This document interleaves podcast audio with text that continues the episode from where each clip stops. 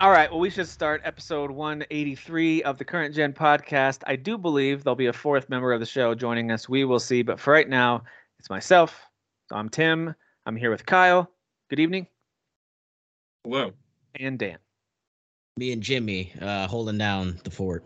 Yeah, if you're in audio-only mode, Dan has a visitor behind him, which is kind of rude that this visitor is playing Starfield on his PlayStation 5 while we are trying to... That's not a PS5. That's a PS3, isn't it? What is that?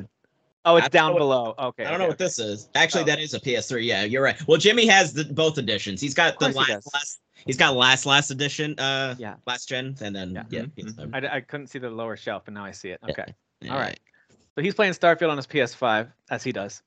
Yeah, obviously. But we're going to talk about that game that Jimmy Ryan is playing. We're also going to talk about Sea of Stars and anything else new that's out this week. We'll chat about those things as well as some news. But we'll get things kicked off with Starfield, which I believe most of the crew has access to early because we got the premium edition because we hate our money. So we thought, let's pay a little extra to play it 5 days early. The promise of day one Game Pass is dead. I paid money to play this game day one.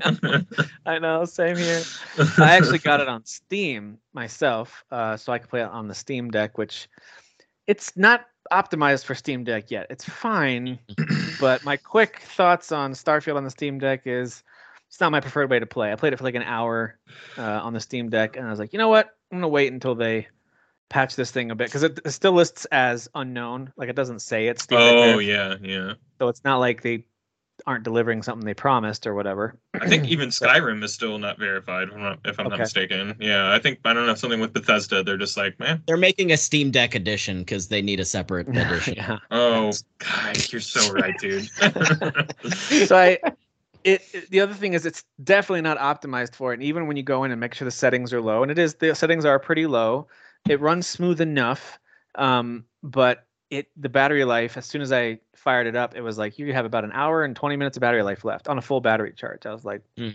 You can almost do nothing in that amount of time. That is crazy. So I used up pretty much most of the battery life in one session just to try it out and see how it felt. And again, it was fine. But playing it on the PC itself is actually preferred if you have a decent system to run it with. So anyway, I don't necessarily recommend that if that's your primary way of playing. I recommend getting it on the Xbox or on a PC that can run it. But so yeah, Starfield is out. I don't know if you guys knew this, but it hit over 230,000 concurrent players in its first 2 hours on Steam. Which is pretty significant. I mean, that was kind of up there in terms of other, major releases this year. It didn't quite get to levels of like Baldur's Gate 3 and Hogwarts Legacy. Those were in the 800,000s. But it's still pretty successful. Also, keep in mind, that's only for early access purchasers on Steam. So if you were on Xbox or got it on Game Pass, which I think most people will play this on Game Pass because it's free, right? You're renting it.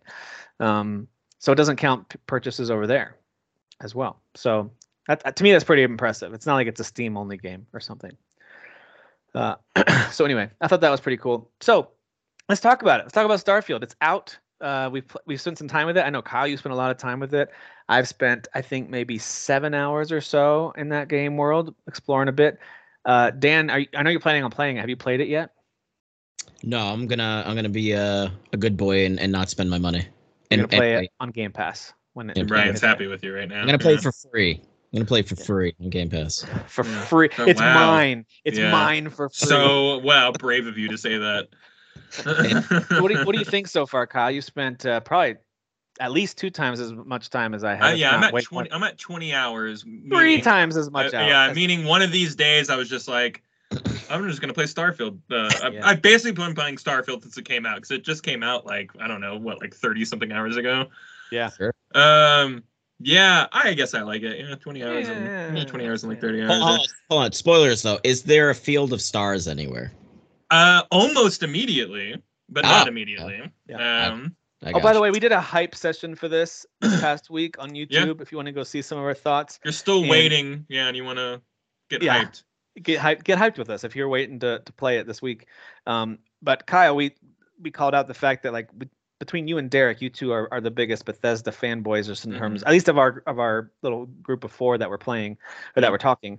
So you've loved the Fallout games, of course, Skyrim and so on. And so you already kind of had your Bethesda cap on, I would imagine, as you fired this up. Like, all right, Bethesda, give me your next big thing that you're gonna, that you've made. So there's that point of view, but then there's also just the general, like, hey, this is a new IP. It's Microsoft's next big exclusive. So what are your thoughts on it from both those perspectives? I will say, if you've played The Outer Worlds, Fallout, Skyrim, anything of that nature, there are many mechanics in this game that are immediately going to feel very at home to you. Whether or not you like that or not, obviously, that's you know, that's up to you. So Outer I'm talking Worlds, inventory management, you know, I'm talking a lot of, like, hey, I got to go back to town and sell my stuff, you know. Hey, I got to offload stuff on my, you know, on my travel mule of a companion. You know, once there's you told a lot me that, of... I've been doing that like crazy now. It's super nice. Yeah, like, take all these wrenches and tablets I keep picking up. Right, to sell please just take that. Yeah, and at some point you can stop picking up wrenches, you know. But it's just good for early game money. But like, and that, but that's part of the game's DNA. You know, Bethesda charm. You know, that's the Bethesda charm. Is that like you're spending what?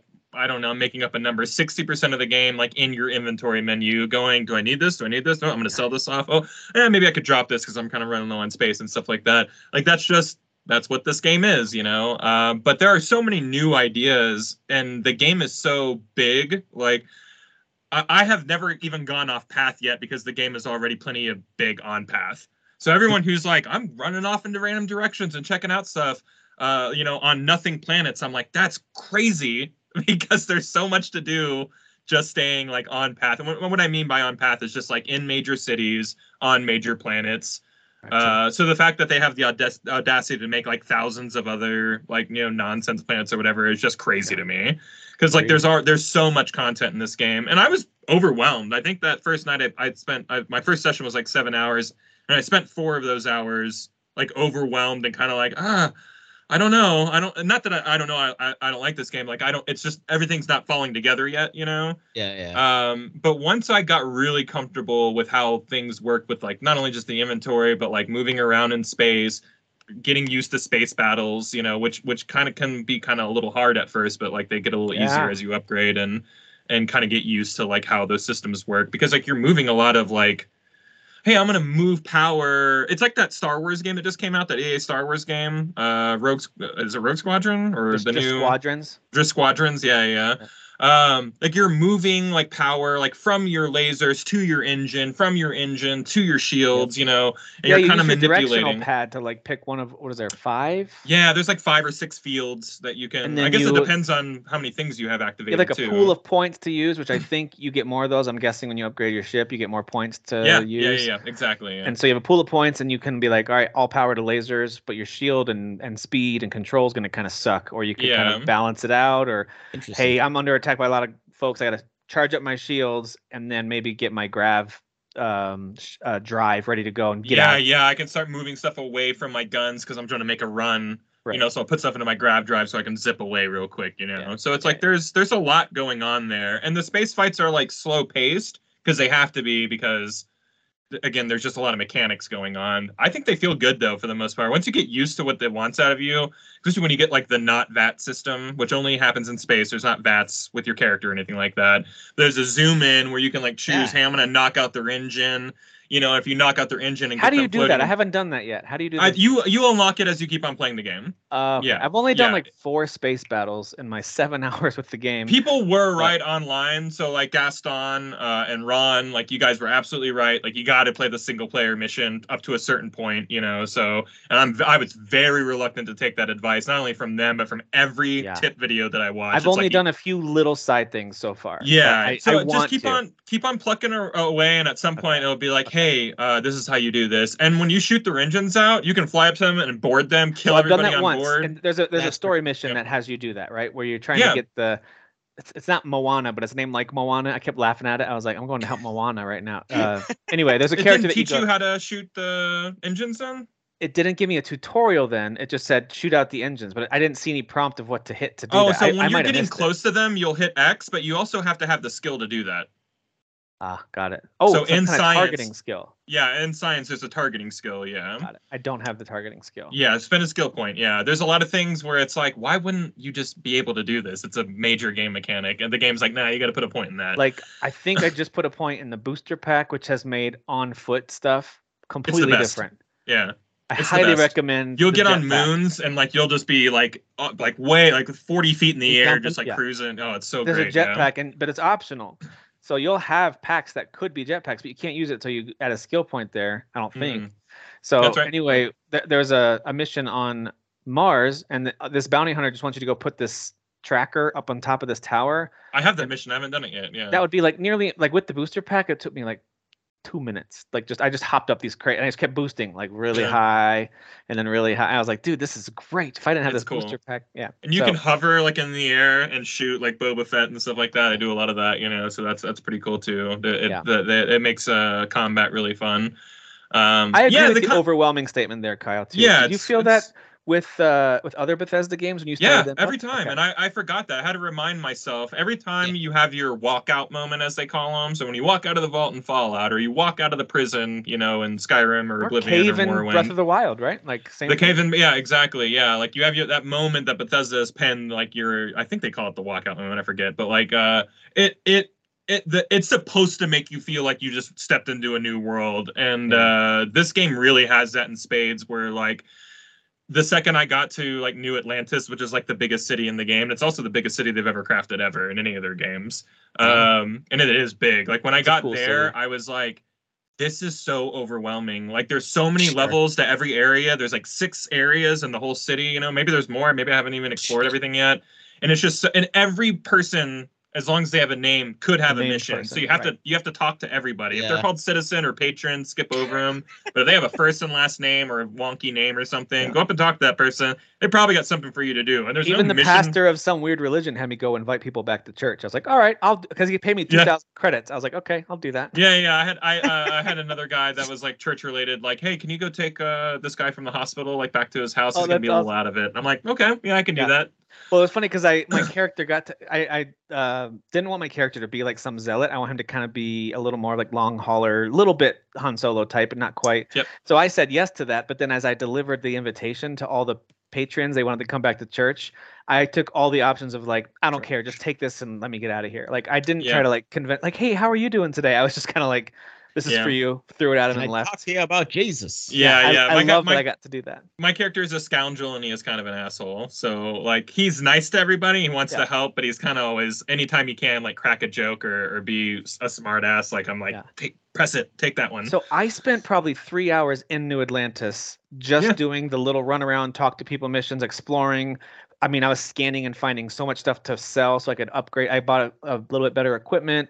I modded my gun a few times. I was just kind of like doing the role-playing stuff. And I only in the last hour or so of gameplay this afternoon did I get back to doing missions like when I just talked about where you actually board a ship and have to like fight your way through some enemies. I was like, oh yeah, the fighting in this game is pretty cool. I had the same thing where I was on New Atlantis for so long doing missions there that when I left, I was like, oh yeah, you kill people in this game. Yeah. I forget that this game's about murdering a bunch of space pirates. But even the mission where you have to like, solve this stolen ring. Did you do that one between these two? Yeah, I did. Yeah, yeah. And there's that whole thing, but it almost felt a little bit Baldur's Gate-y because I wanted to persuade them of something and you have to...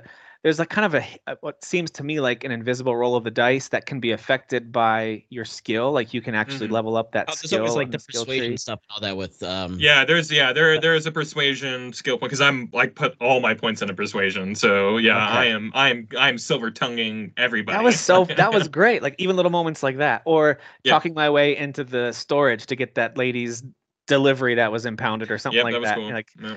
Like, dude, I'm just having a blast and all that. And I was like, oh yeah, I should probably do the main mission. Like everyone keeps everyone has said, do the main mission, do some side stuff, but focus on the main mission. At least like get through a good chunk of it. So you really, I am on the main mission that everyone told you that you have to get to. Okay. And I haven't started it yet, but I was like, oh, I got here. So I stopped and started doing side stuff again, because I'm like, I'm here. Okay. You know, I'll do that next time I have a big chunk of time where I'm not going to get interrupted or anything. Okay. So we'll see. And I'm not going to spoil or anything like that in case people don't even want to know. But like, yeah, it's like 5 or 6 good missions in. And that's a rough estimate. I've not been counting missions or anything like that. So, but I've done a lot of really cool stuff, from landing on space stations, like orbiting planets. Yeah. And, you know, too. Docking was cool. I was like, oh, you can like just dock on the side of the thing. That's kind of cool. You get in and, you know, might be a hostile one, might not be. You can hail ships and see if they're hostile. I got the wanted perk, so I always have mercenaries who, like, will catch me in space and be like, hey, we're looking for you. And I'll shoot out their engines and murder all of them. You know, I'll go on board and, like, you know, really make it personal since they're hunting me. I'm going a full Han Solo run, you know, so it's all magnums and pistols and stuff like that. Is it worth hiring people in, like, that bar in that first New Atlantis? Only when you have a ship that can support a crew.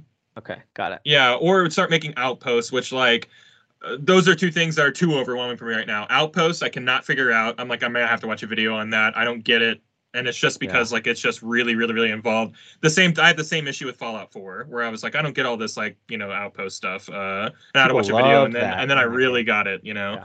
And then anything to do with, like adding things to your ship or building a ship, I don't get it at all. Like, I don't know how to buy things, or, like, I'll have to watch a video. Like, it's just, I can upgrade parts on my ship just fine. Yes. But, like, if I go into the ship modifier, I'm like, how do I get new things to, like, put here? So it's just, it's a lot, you know, and you don't need to do any of that stuff either. Like, I'm getting by just fine. I haven't even tried that yet. I know it's a lot because I went to the button bindings because I wanted to change jump button, which I don't recommend. I just left it. I'll get used to it on the Y button. It's fine. I actually already am used to it. But I went to change the bindings, and if you scroll down all the buttons, so many are grouped under, like, ship building and ship customization. There's, like, so many different options. As soon as I saw that, I was like, oh, that's going to be intense. Yeah, it's going to be really involved. There's a lot of control. You have to kind of be an engineer already to do that stuff. And I joke. I'm sure plenty of people are finding it easy, I'm sure. I just need to watch a video. It's just a little too advanced for me. Yeah. But Jeff has joined us. Jeff, you've been playing some Starfield. What do you think so far? It's okay. It's okay. Remember, Jim Ryan is here, so make sure. Jeff, do you want to ask Jimmy who's playing it on his PS5 right there? Do you want to? Is that a PS5? Down below it, there's a PS3. It's probably cut off. Oh, I see. Okay. Yeah, that's totally a real thing that exists in the wild. No, it's absolutely. Yeah. Jimmy's over my house right now. We're playing it together. So you're landing. Yeah, we're land party. I went with a diplomat route, and I don't remember my perks at all. I really don't. I wish I could recall them. But I just went through and was like, yeah, that's something a diplomat would have. That's basically what I chose. I don't know if I chose extroverted or not. I think I chose one. I did. That one's pretty good, apparently. Because I just felt diplomats a little lacking in the combat area. It's more about persuasion and commerce. Mm-hmm. I just wanted to get through the game and see if I could persuade people a lot. Which so far I've like hired people through persuasion. Made it way cheaper because of that, and I've also been able to get out of. I think there's an earlier conflict that you're supposed to be able to get out of, and I totally did.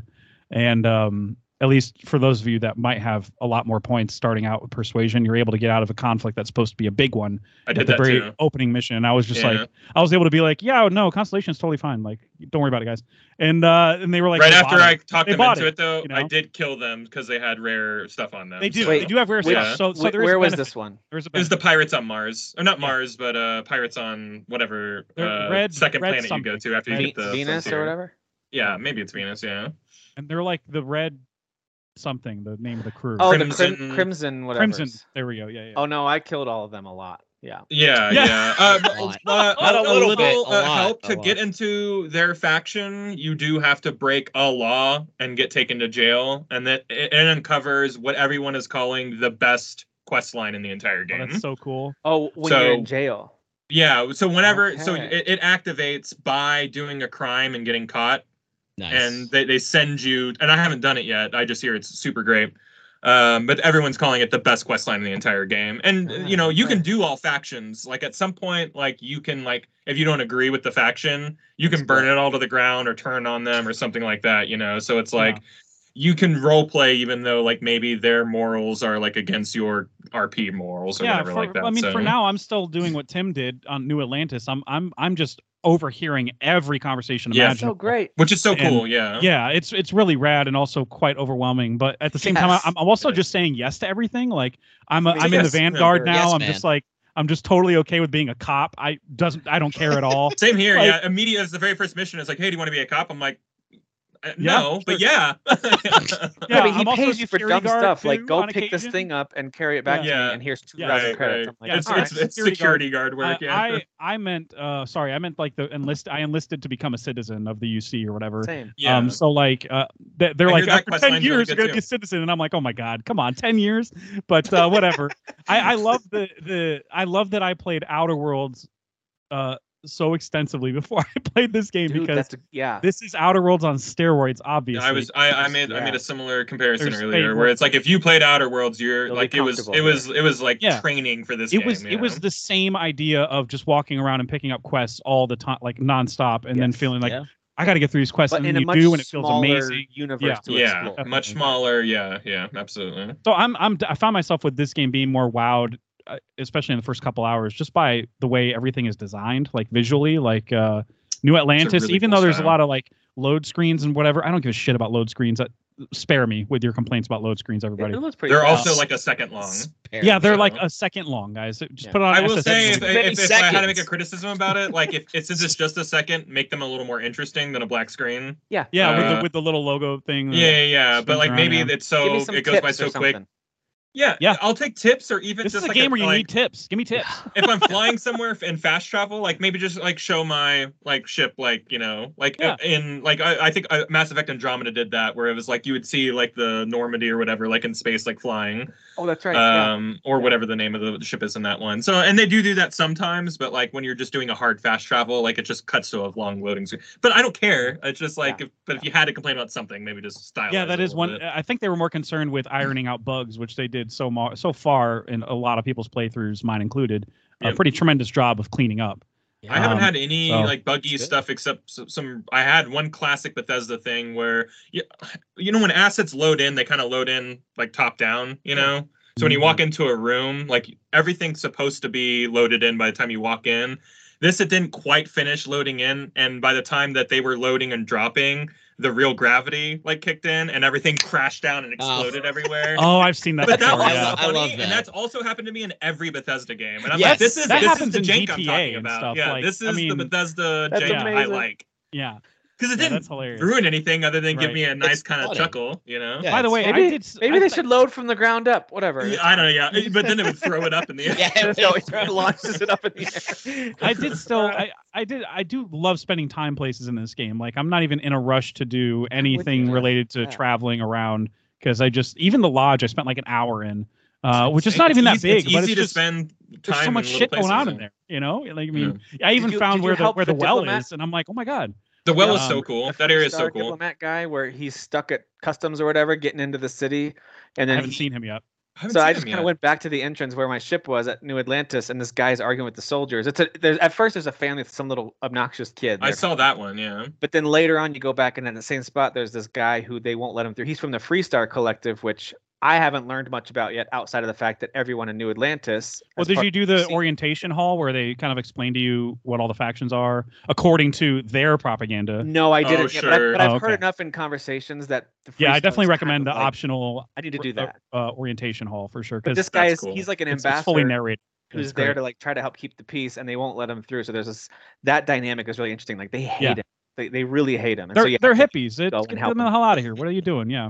Get some structure. But it makes me really like. That's why I haven't yet bought in. I'm like, all right, I'm not going to join like this Vanguard. I feel like Freestar is going to be more my speed for my kind of character. But it might be. Yeah. There's also like some people that are just straight up violent to everybody. The House of something. Varun. Varun. Yeah. The serpent worshippers. The serpent worshippers. Yeah, those guys are like hardcore. I think I did choose a religion as one of my perks, honestly, because I was like, I kind of want a background. I want a background of something that's like I hear religious. That having that actually is really good for RP. I might have gone with Enlightened. Dialogue options. Yeah, I might have gone with Enlightened, because Serpent was like, that's a little too intense for me. I'm not going to do that. But anyway, there's so much to freaking talk about with this game. It's unbelievable. Yeah. And one is cartoonishly bad guy, and the other is kind of like interesting. Yes. Which is more like the Outer Worlds was the same way, where the religion that was in that one, I was like, this religion's like, this is a well-written religion, and it's not like nefarious or evil or anything like that either. So it was nice to see kind of like both represented in this, where it's like this one kind of like practical, and the other one's just kind of about war and killing people. I have to give Bethesda props as well for putting a very easy mode on, which I did not enable. I assume that's for people that have like no experience with Bethesda or action games or RPG games, period. And they just want to explore the universe. Yeah, exactly. Because now that I put it on easy, I feel a little bit, especially when in ship combat that I'm still getting used to, I feel a little bit more of a challenge. But it still feels great to kill them. Like it's like not too hard. Yeah, they can be, especially when it's like, oh, I'm just doing like 180, like the whole time I'm just turning around doing 360s. Like, stop, like, especially if they're higher leveled. When you do an orientation as a Vanguard, you face them. You can choose to face 6 tiers of enemies, and they just get tougher and tougher the further you go along. I only chose to do 3. You only need to do 3 tiers to pass. The third tier is like more difficult, and they are evasive as hell. Like you were just turning in circles. Like, where are they? That's they're just beating past you. They're doing the dog numbers. Fighting. I'm not great at. Yeah, I don't know if they introduce any kind of like U-turn or loop you can do, or I don't know if they. No, it's all about changing your thrusters and hitting the. You have to do all that yourself. Yeah, and some ships are going to be better at than others, but that first one you can do some pretty good maneuvering in if you get that stuff down, and which weapons, it is hard. It is when you figure out like not to just use right trigger the whole time. Like it's like, oh, there's way more weapons here at my disposal. Yeah, it's when you figure that out, it feels pretty good to kill them. Once you get their shield down, you just spam left trigger or missiles, and you'll just hitting that left joystick up and down, changing the thrusters, like that's where it's going to get you. I didn't know that you have to use different weapons if they have a shield or not. See, I need to look at. Right. Yeah, you gotta break their shields down. And every time it was locked on, I was like missile. You know what I mean? I have something on my LB that I don't even know what it does. It's like 2 quick shots, but I got rid of that. You know, let's send this up their way. I love how many mechanics are going on here. This is just there's a lot. It's just mechanically dense, which all Bethesda games are, but this one just like in a way that just feels like new and foreign, and it's keeping someone like me, one of these diehard Bethesda guys, like completely on his toes. Like I am having a hard time keeping up with every single system, but in a really interesting way. So I had to buy a new ship. Oh, go ahead. Of what it is, the theming of like space and being in space and technology and future technology, like it's gonna be much more to kind of process and take in than like just a fantasy game, you know what I mean? Like real world future, basically. And it's a real world future with real world questions. You know, the game is kind of like about like what's our place in the universe and where what does it all mean and yada. It's very existential and cool and without being like space opera-y and overly dramatic. I do recommend doing the Vanguard orientation, and then you can still tell the guy after, I don't want to do any of this. Like, you can still tell the guy after, I don't want to be a part of this. I will do that, So I recommend that because it not only does it take you through that hall and you have the option of hitting each little voiceover narration to learn about... To learn about all the wars and stuff like that, and all the factions from the side of the UC. Obviously, it's coming from one. It's propaganda, man. Yeah, it's propaganda out the ass, but it's still interesting.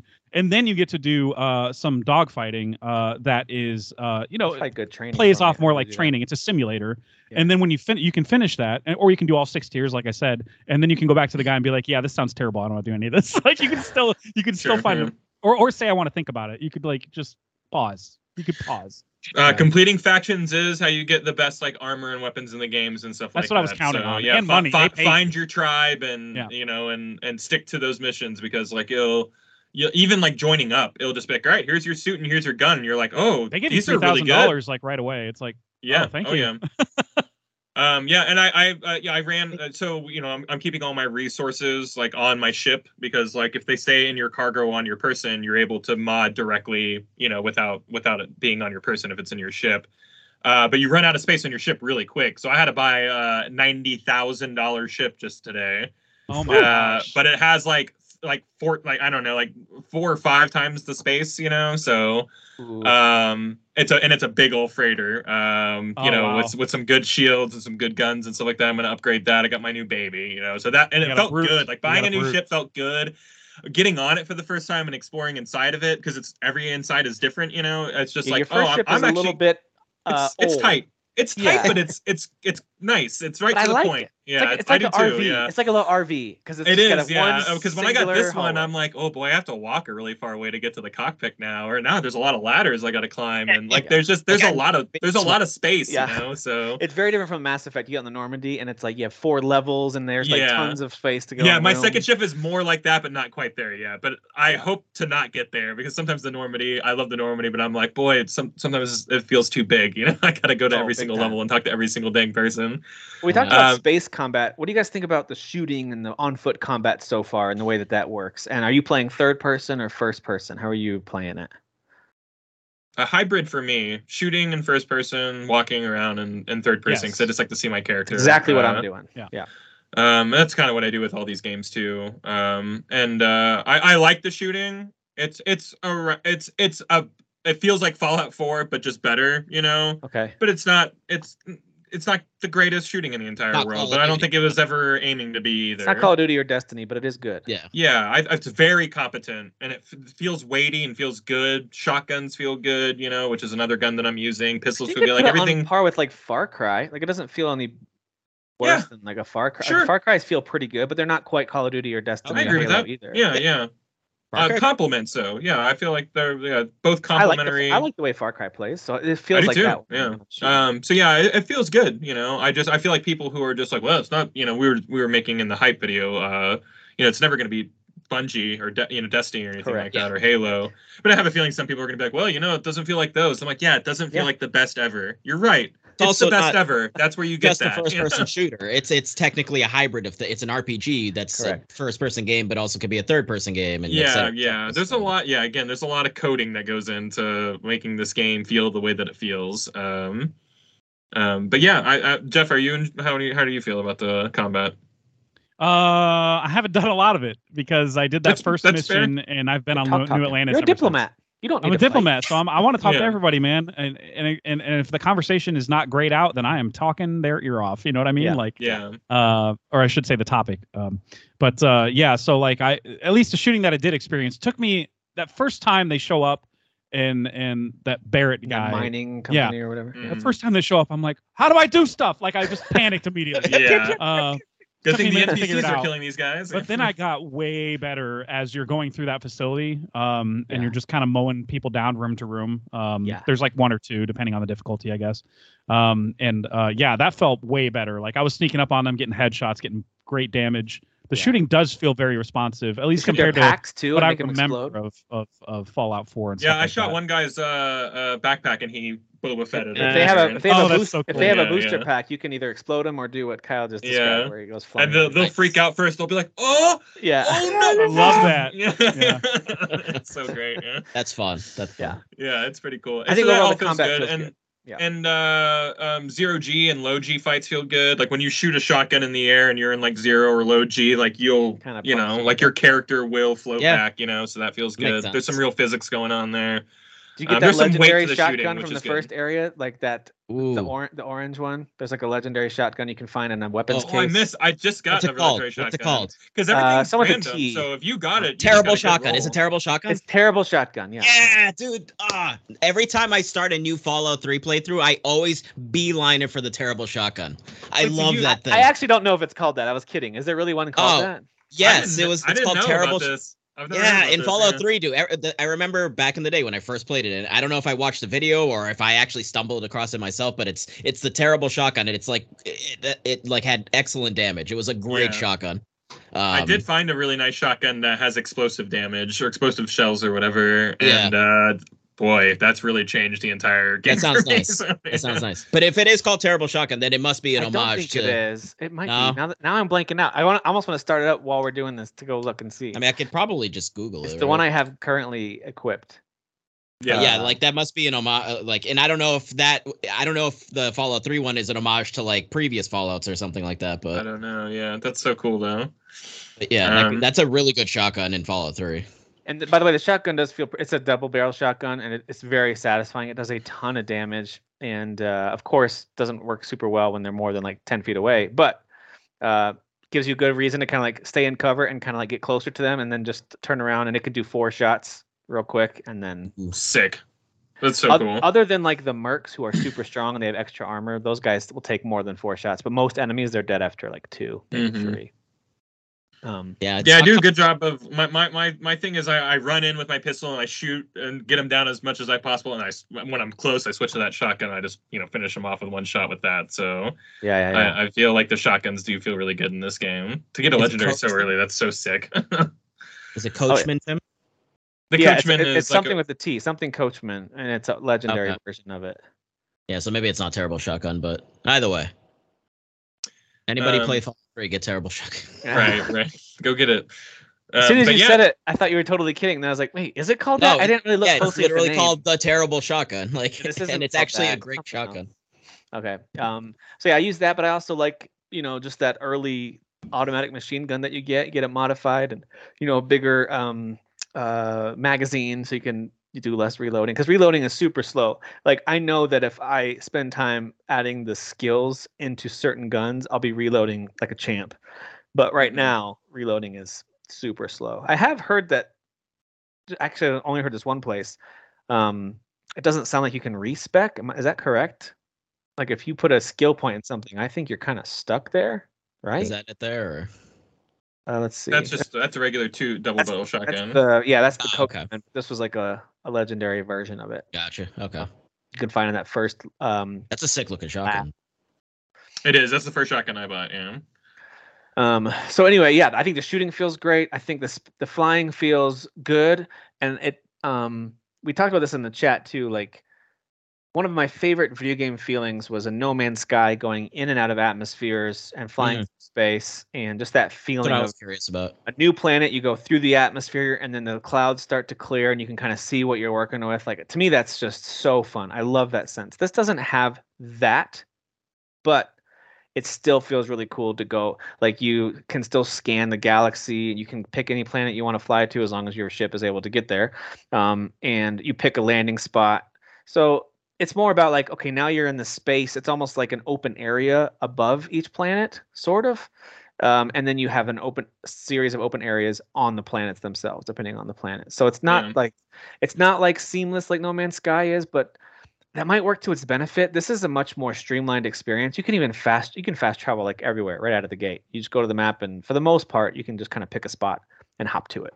And that includes like across the galaxy in some cases. So, to me, I like the streamlined nature of it. Whereas in something like No Man's Sky, it's a little more simulator-y, where you kind of have to get in your ship until you can later build portals in that game.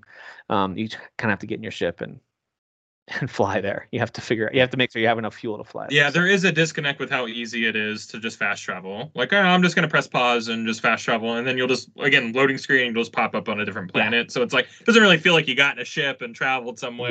Yeah. And but I get it. It's streamlined. It's for, it's for good, user interface and stuff like that. But yeah, you basically fast travel to a totally different system, like millions of miles away. Just fast travel. Like, all right. That's fine. What do they do in Star Trek when they just, or not even Star Trek, Star Wars, like when you just jump, like you do speed. It has like grab jumps.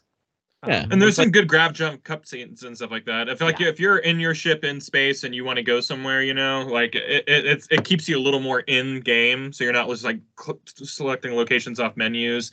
And if like you're trying to just like fly somewhere, you can click like the mission spot like on your HUD. And like, it'll be like, hey, do you want to just travel there real quick? For that. And set a course, and it'll just kind of keep you there, and like your ship will kind of like fly off and like in a cutscene. So it keeps you out of the menu, so kind of that immersion is still there. But I will admit that once you hit that start button and realize how easy it is just to fast travel places, like you're probably not going to see a lot of those like ship cutscenes very much ever again after the first few hours, because you're just like, well, why would I do that? If this is so much quicker. Boarding the ship like usual, walking up to the seat and sitting down and pulling the computer up. I still like that. I'm not sure I'll do that every time, because it's just so much quicker. Every time I do it, you're right. There's something really nice about it. Like, oh, here we go. We're gonna. Yeah, he like pulls the pilot controls up to him in front of the seat. I'm like, this is cool. Yeah. But yeah, no, it's not something I'll do every time, because it is very seamless. I will say this, it's not really negative. It's more of an adjustment. I did not find the menus to be super intuitive out of the gate, and maybe that's a Bethesda thing.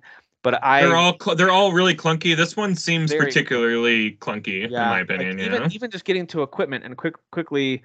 Setting up favorites, for example, they didn't really give me here's how to set up your quick slots. Now that I know what I'm doing, it all feels intuitive. It feels normal now. But like no, the road to get there did feel awkward for me. Even as a person who plays these games, like I'm just like, oh, this is like taking some getting used to.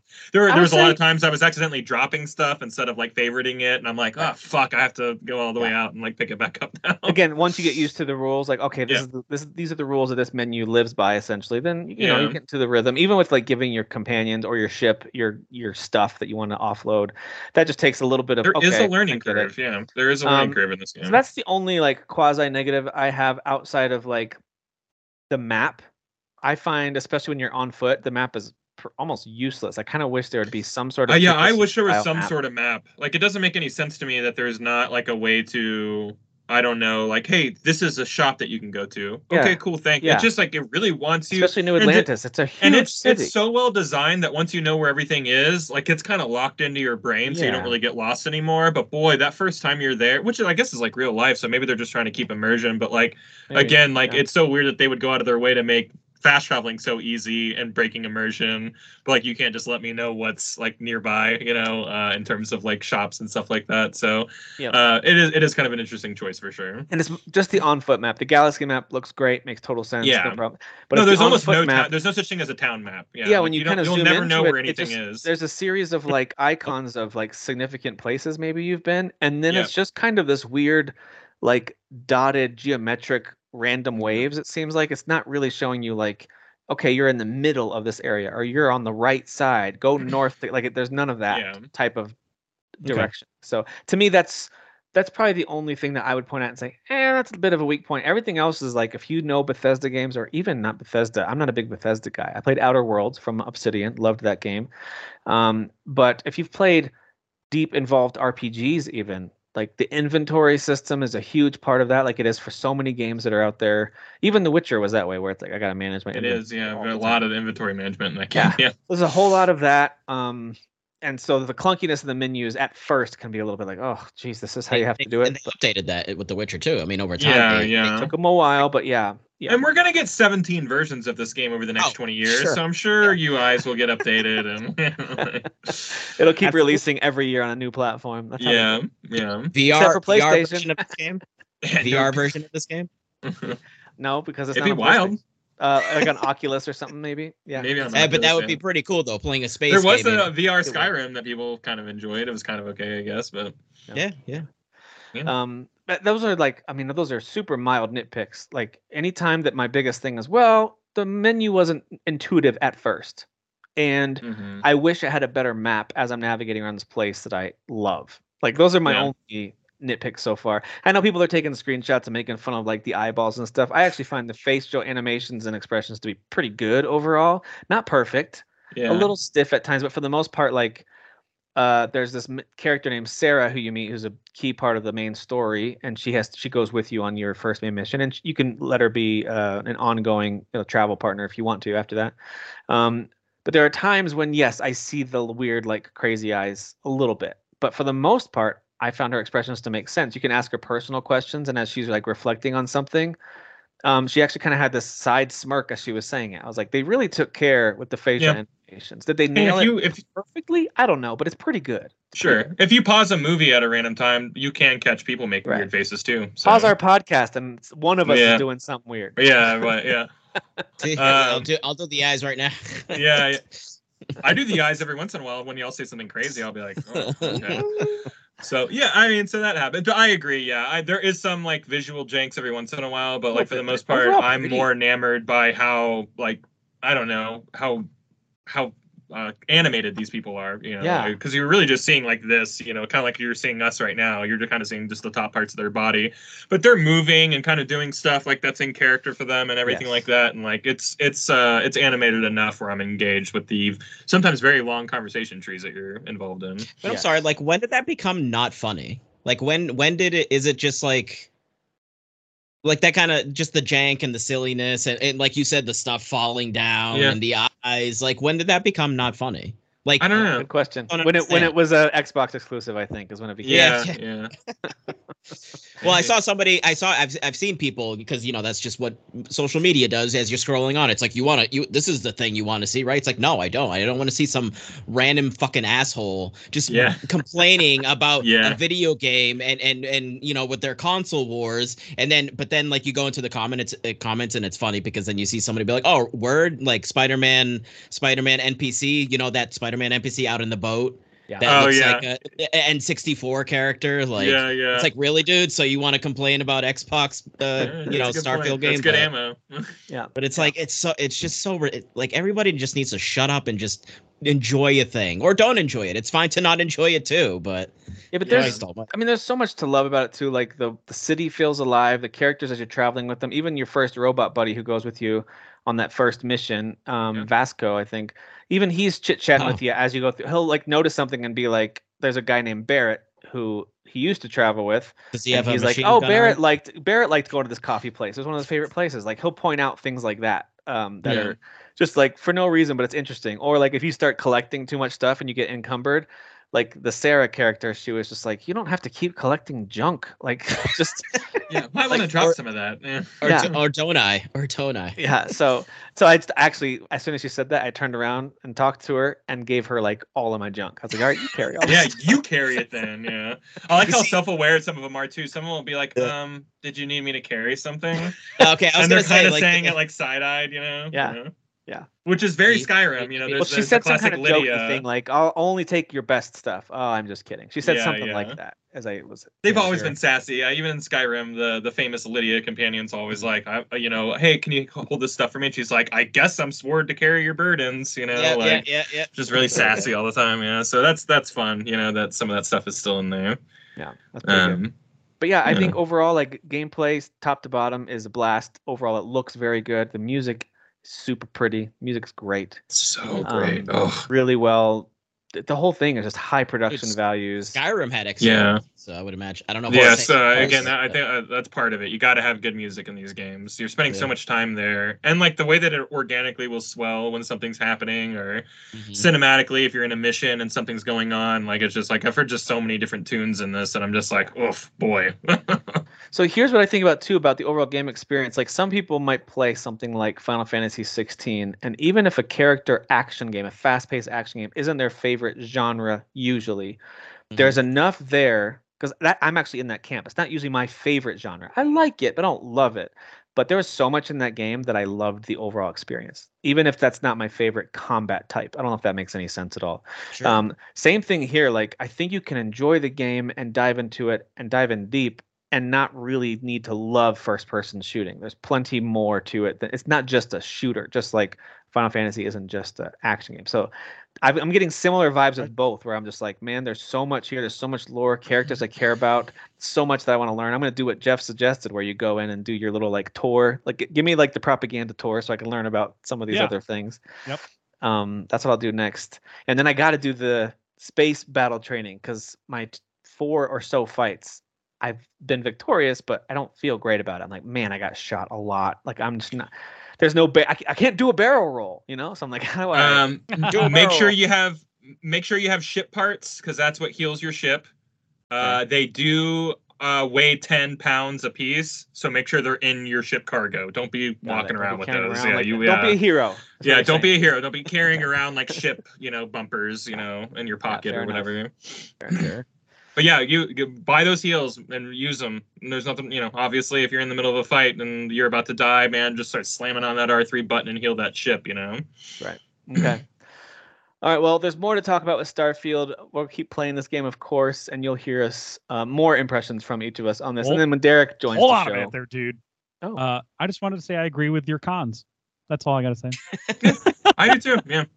Are there any other cons? I should have asked that. Any other like about? Not for me at this stage of the game, but just the way you phrased it is like light nitpicks. That's pretty much how I'd phrase it too. Like it's not something that makes me go, I don't want to play this anymore. So it's what's so weird how intuitive some things are, and then how not other things are. That's what's weird to me. Is just like the thought went into the gameplay itself. Yeah, and the bugs and solving them around that, and the maps were it just you can tell the priority of how the game was designed. Yeah, agreed. Yeah, it's okay though. It's still good. It's workable. Yeah, I know. I had the same wow factor just as my last point. Walking in that first city, New Atlantis, as I did every other city that I've come across, where I'm just like, this is a lot. No. Has anybody been to Neon yet? Because that's the place I can't wait to go to. I keep hearing about Neon, but I haven't been there yet. That's the one place I haven't been yet that I'm like, that's because that's Blade Runner world. That's going to be your cyberpunk world. That's your night city, you know? Yeah. I keep on hearing about it. I have a mission to go there, but I'm putting it off. You know? I think somebody mentioned it in either conversation or... I mean, they just keep mentioning it, obviously, in conversation, but the orientation hall mentioned it, too, of like... And then these people went to Neon, where it's like a pleasure planet or something. And it's I'm like, Vegas, a pleasure city. Ooh, and pleasure I'm like, planet. Ooh, hello. Okay. What happens in Neon stays in Neon. Damn, Neon City. It's no, that's my joke. But Aquila, the like space western like planet and city, that's like the first city I went to, and I'm like, this place is huge too, and there's so many things to do here too, and it's very rustic and cowboy. And the very first thing you do when you get there is there's a bank robbery going on. You're like, well, I guess I can get involved in this, you know? Yeah. It's just very like fun tropey space western type of stuff, you know? It's your space western genre play. Planet, you know, love it. And that's where you get deputized as I think the group that you're looking for, Tim. Star. Like you go on deputy missions. They give you a magnum and like a cool vest and a nice sheriff badge, and you can go and just solve problems across, you know, the frontier, you know, worlds, if you will. Yeah, I did end up talking to this named character in that little shop, that little bar, and she wanted 12,000 for me to hire her, and so I did the persuade thing and got it down to like 5 or 6, I think, which I had plenty of money. Nice. Which I love that persuade worked. But her backstory already sounds interesting, and I have a feeling we'll have to go to her homeworld at some point if she sticks around and if whatever. But it's this place called Hope's World or Hope's Town or something, where some guy with the last name Hope essentially is like a dictator, and he's horrible to everyone. Sick! It's Hope. I was like, this sounds great. I want to. Yeah, I can't wait to go there. Let's go kill that guy. Yeah. So anyway, I do like that. You get little breadcrumbs, you know, we're all excited for things that we haven't seen yet, you know, which is good game design. You know, it's good. Agreed. It's good. It's good carrot on a string design. Agreed. But the game is 30 frames per second, so it's terrible. I'm thinking about that every moment I'm playing it too. I'm like, this is like, you can really feel all 30 frames. Like it's really something. So 0 out of 10, you know, 0 out of 10. Yeah. 0 out of 10. Ultimately, it is meeting every single one of my expectations, if not exceeding. I am just blown away by this game. So, yeah. So far, I feel the same way. My expectations, like I said, my hyper level was like at a 9. I'm currently feeling. I'm not even big into scoring games, especially this early. But like if you forced me to put a number on it, that's probably about what I would score it too. Like I really, really love it. I'm enjoying it a lot. Add it to the list of games. I don't know which one I'm going to pick for my favorite of the year, but I'm having a lot of fun. That's all that matters. It doesn't matter which ones are the best ones. They're all super fun. All the big ones, at least. Let's talk about Sea of Stars. Don't let this one get overshadowed by Starfield. A lot of sci-fi stuff. A lot of stars happening. A lot of stars, rather. Yeah, a lot of stars this week. Stars. I can't wait for Star of Stars next. Star of Stars. Yeah, it's gonna be Starfall and Derek. Starfall. Yeah, into the stars. Oh, Derek just joined the call. Starfall. Or just stars with a lot of R's, and it's gonna be the face of. I forgot to even say I was the one of us that got the watch. Oh, let's show. Can't even see it. Oh yeah. Hold it in front of your face. There it is. And it looks just like the game change. The faces change. Does it sync up to the game though? If it doesn't, I don't care. It does not. Boo. But the it's funny. The stamina bar in the game, which is it looks just like the oxygen. It's the reverse on the watch. So this is a step counter on the watch. So it's like in the game, it runs out. You're out of breath. You can't do anything. So it hooks up to an app or something, right? Where you can kind of set some of that stuff on the app. Yeah. Well, actually, it's in watch. Like you just tell it, here's the amount of counts, the amount of steps I want to take each day. But it does need to link to your phone in order for it to tell the time, all that stuff. But yeah, it's great, and it's got like this saved my butt today because I lost power. I went to take a pee before I did a show, and I had no power, so I turned on the torch mode. Which is just a flashlight. And I just had my wrist out while I was peeing. It was just so funny. That visual. Sick. That is amazing. And the unboxing was just extraordinary because it is literally, if you go on the lodge and look for, you can find the Constellation watch container. And it's the same one that they sent. It's there. It is. It's the same exact one. In-game stuff. And it's like the twisty ones that they give like astronauts shit in that.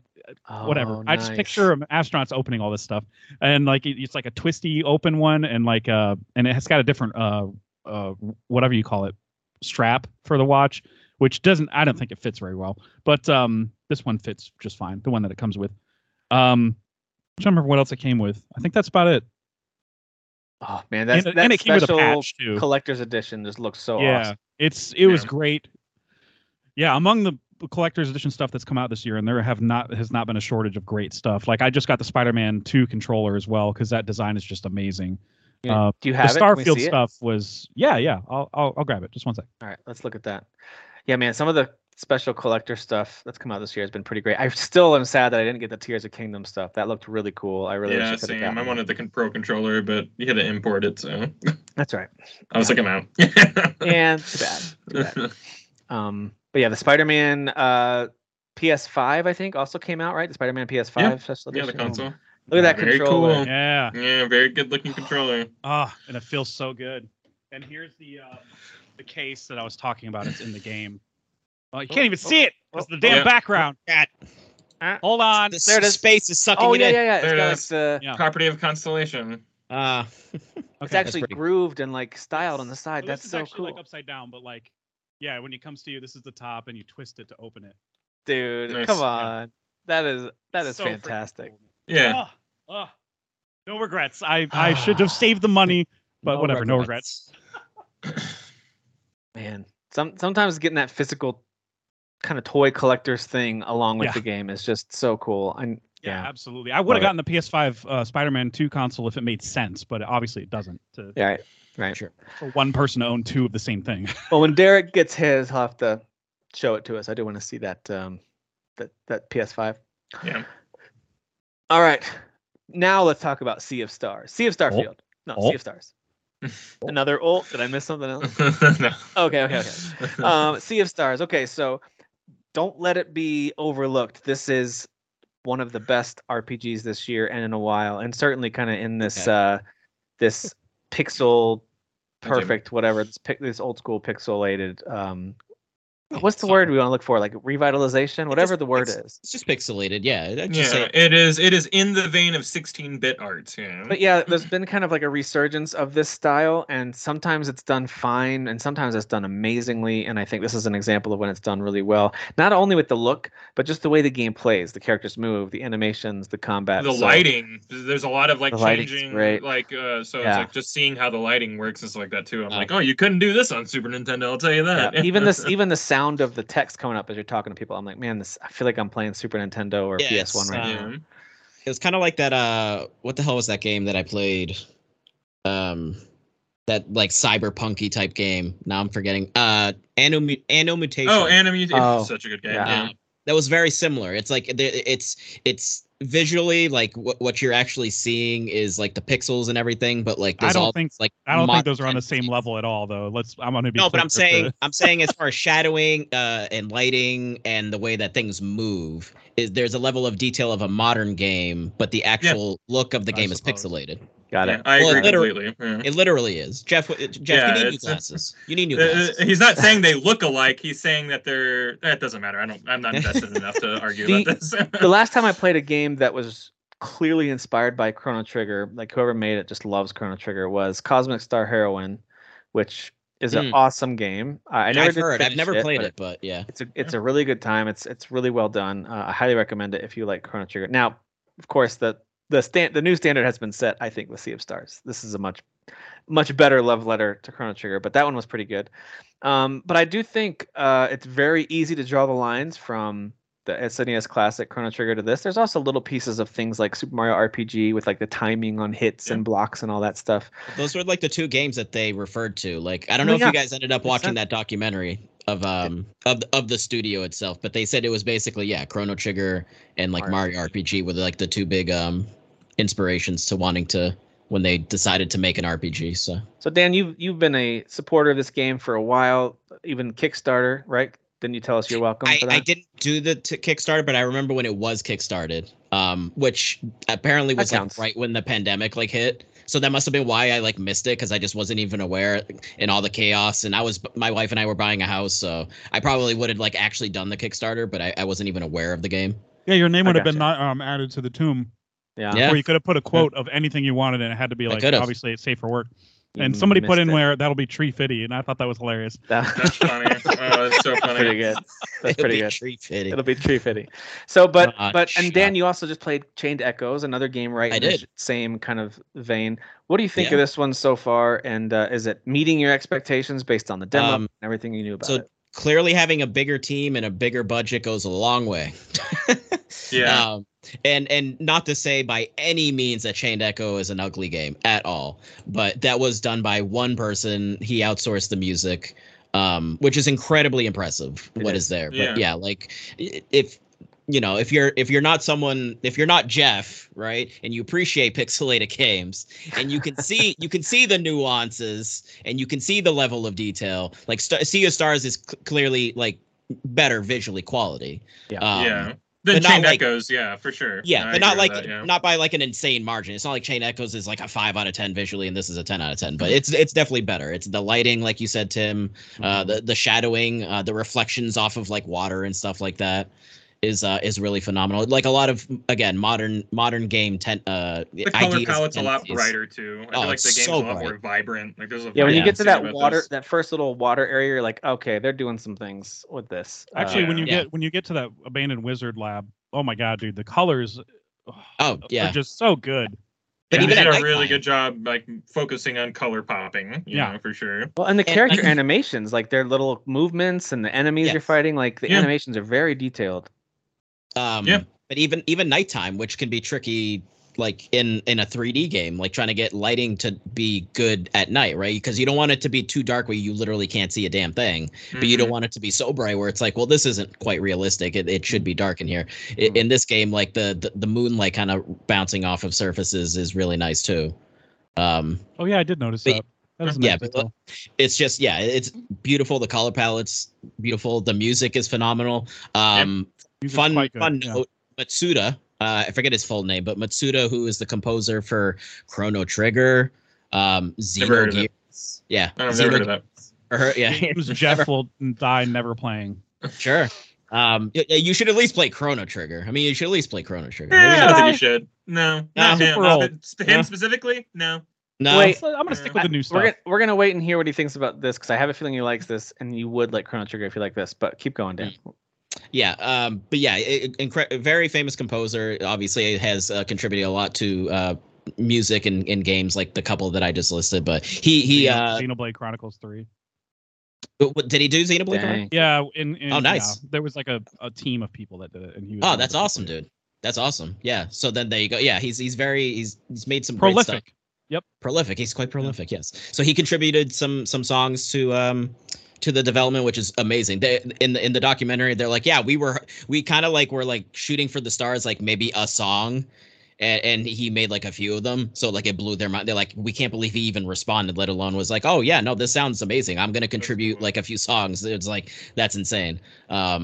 And I don't know which ones he has done. I feel like early on there was maybe like one or two where like this feels like really distinct, but yeah, just the music overall really, really good as well. I don't know if you guys have found the music to stick out. I love the music. I've been enjoying it. There's been some real foot tappers already. So yeah. There's a couple characters that seem to even have their own themes. I don't know if they do, but the way the music kicks in for certain characters that you meet, I'm like, is this just a track that'll loop back later, or is this like? Because you know how Chrono Trigger did that. You'd have like Frog's theme and Robo's theme and whatever.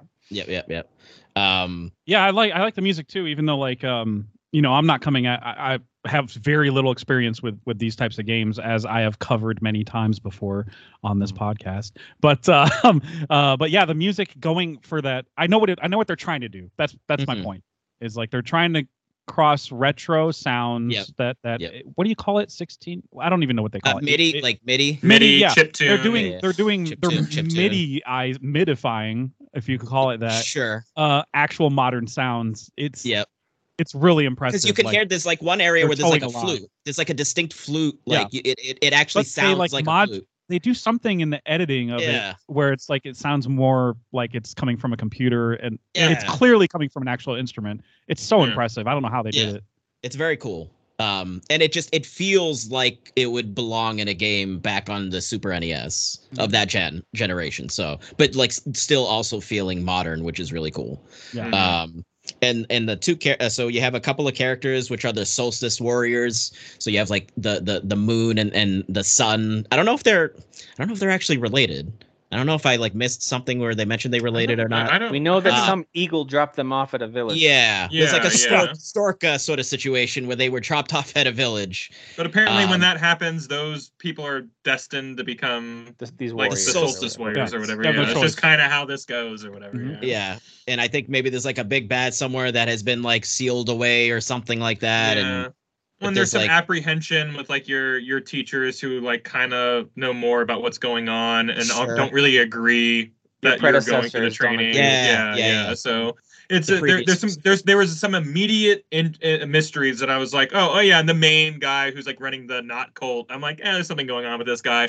You know, like it's like there's enough there where you're like, okay, I'm interested kind of immediately of what's happening, even though I don't even where I'm at right now quite know, besides we're going to go kill the evil, what the actual story is. Right. But I think a lot of things have been set up that are pretty nice. Some kind of like invasive creature that if you don't kill it, it'll become this world-ending. It gets worse, right? And you have to kill it on like the solstice or something. When there's an eclipse or something. Yeah, the eclipse. That's what it was. Yeah. And I'm sure when we get to that point, then it'll kind of explain. Probably more will be explained, and Act 1 will be done, and then you'll. Because they quiz you on this stuff. That's why I remember. Yeah. They do. Yeah, they just quiz you on its lore. Yeah, I thought that was funny.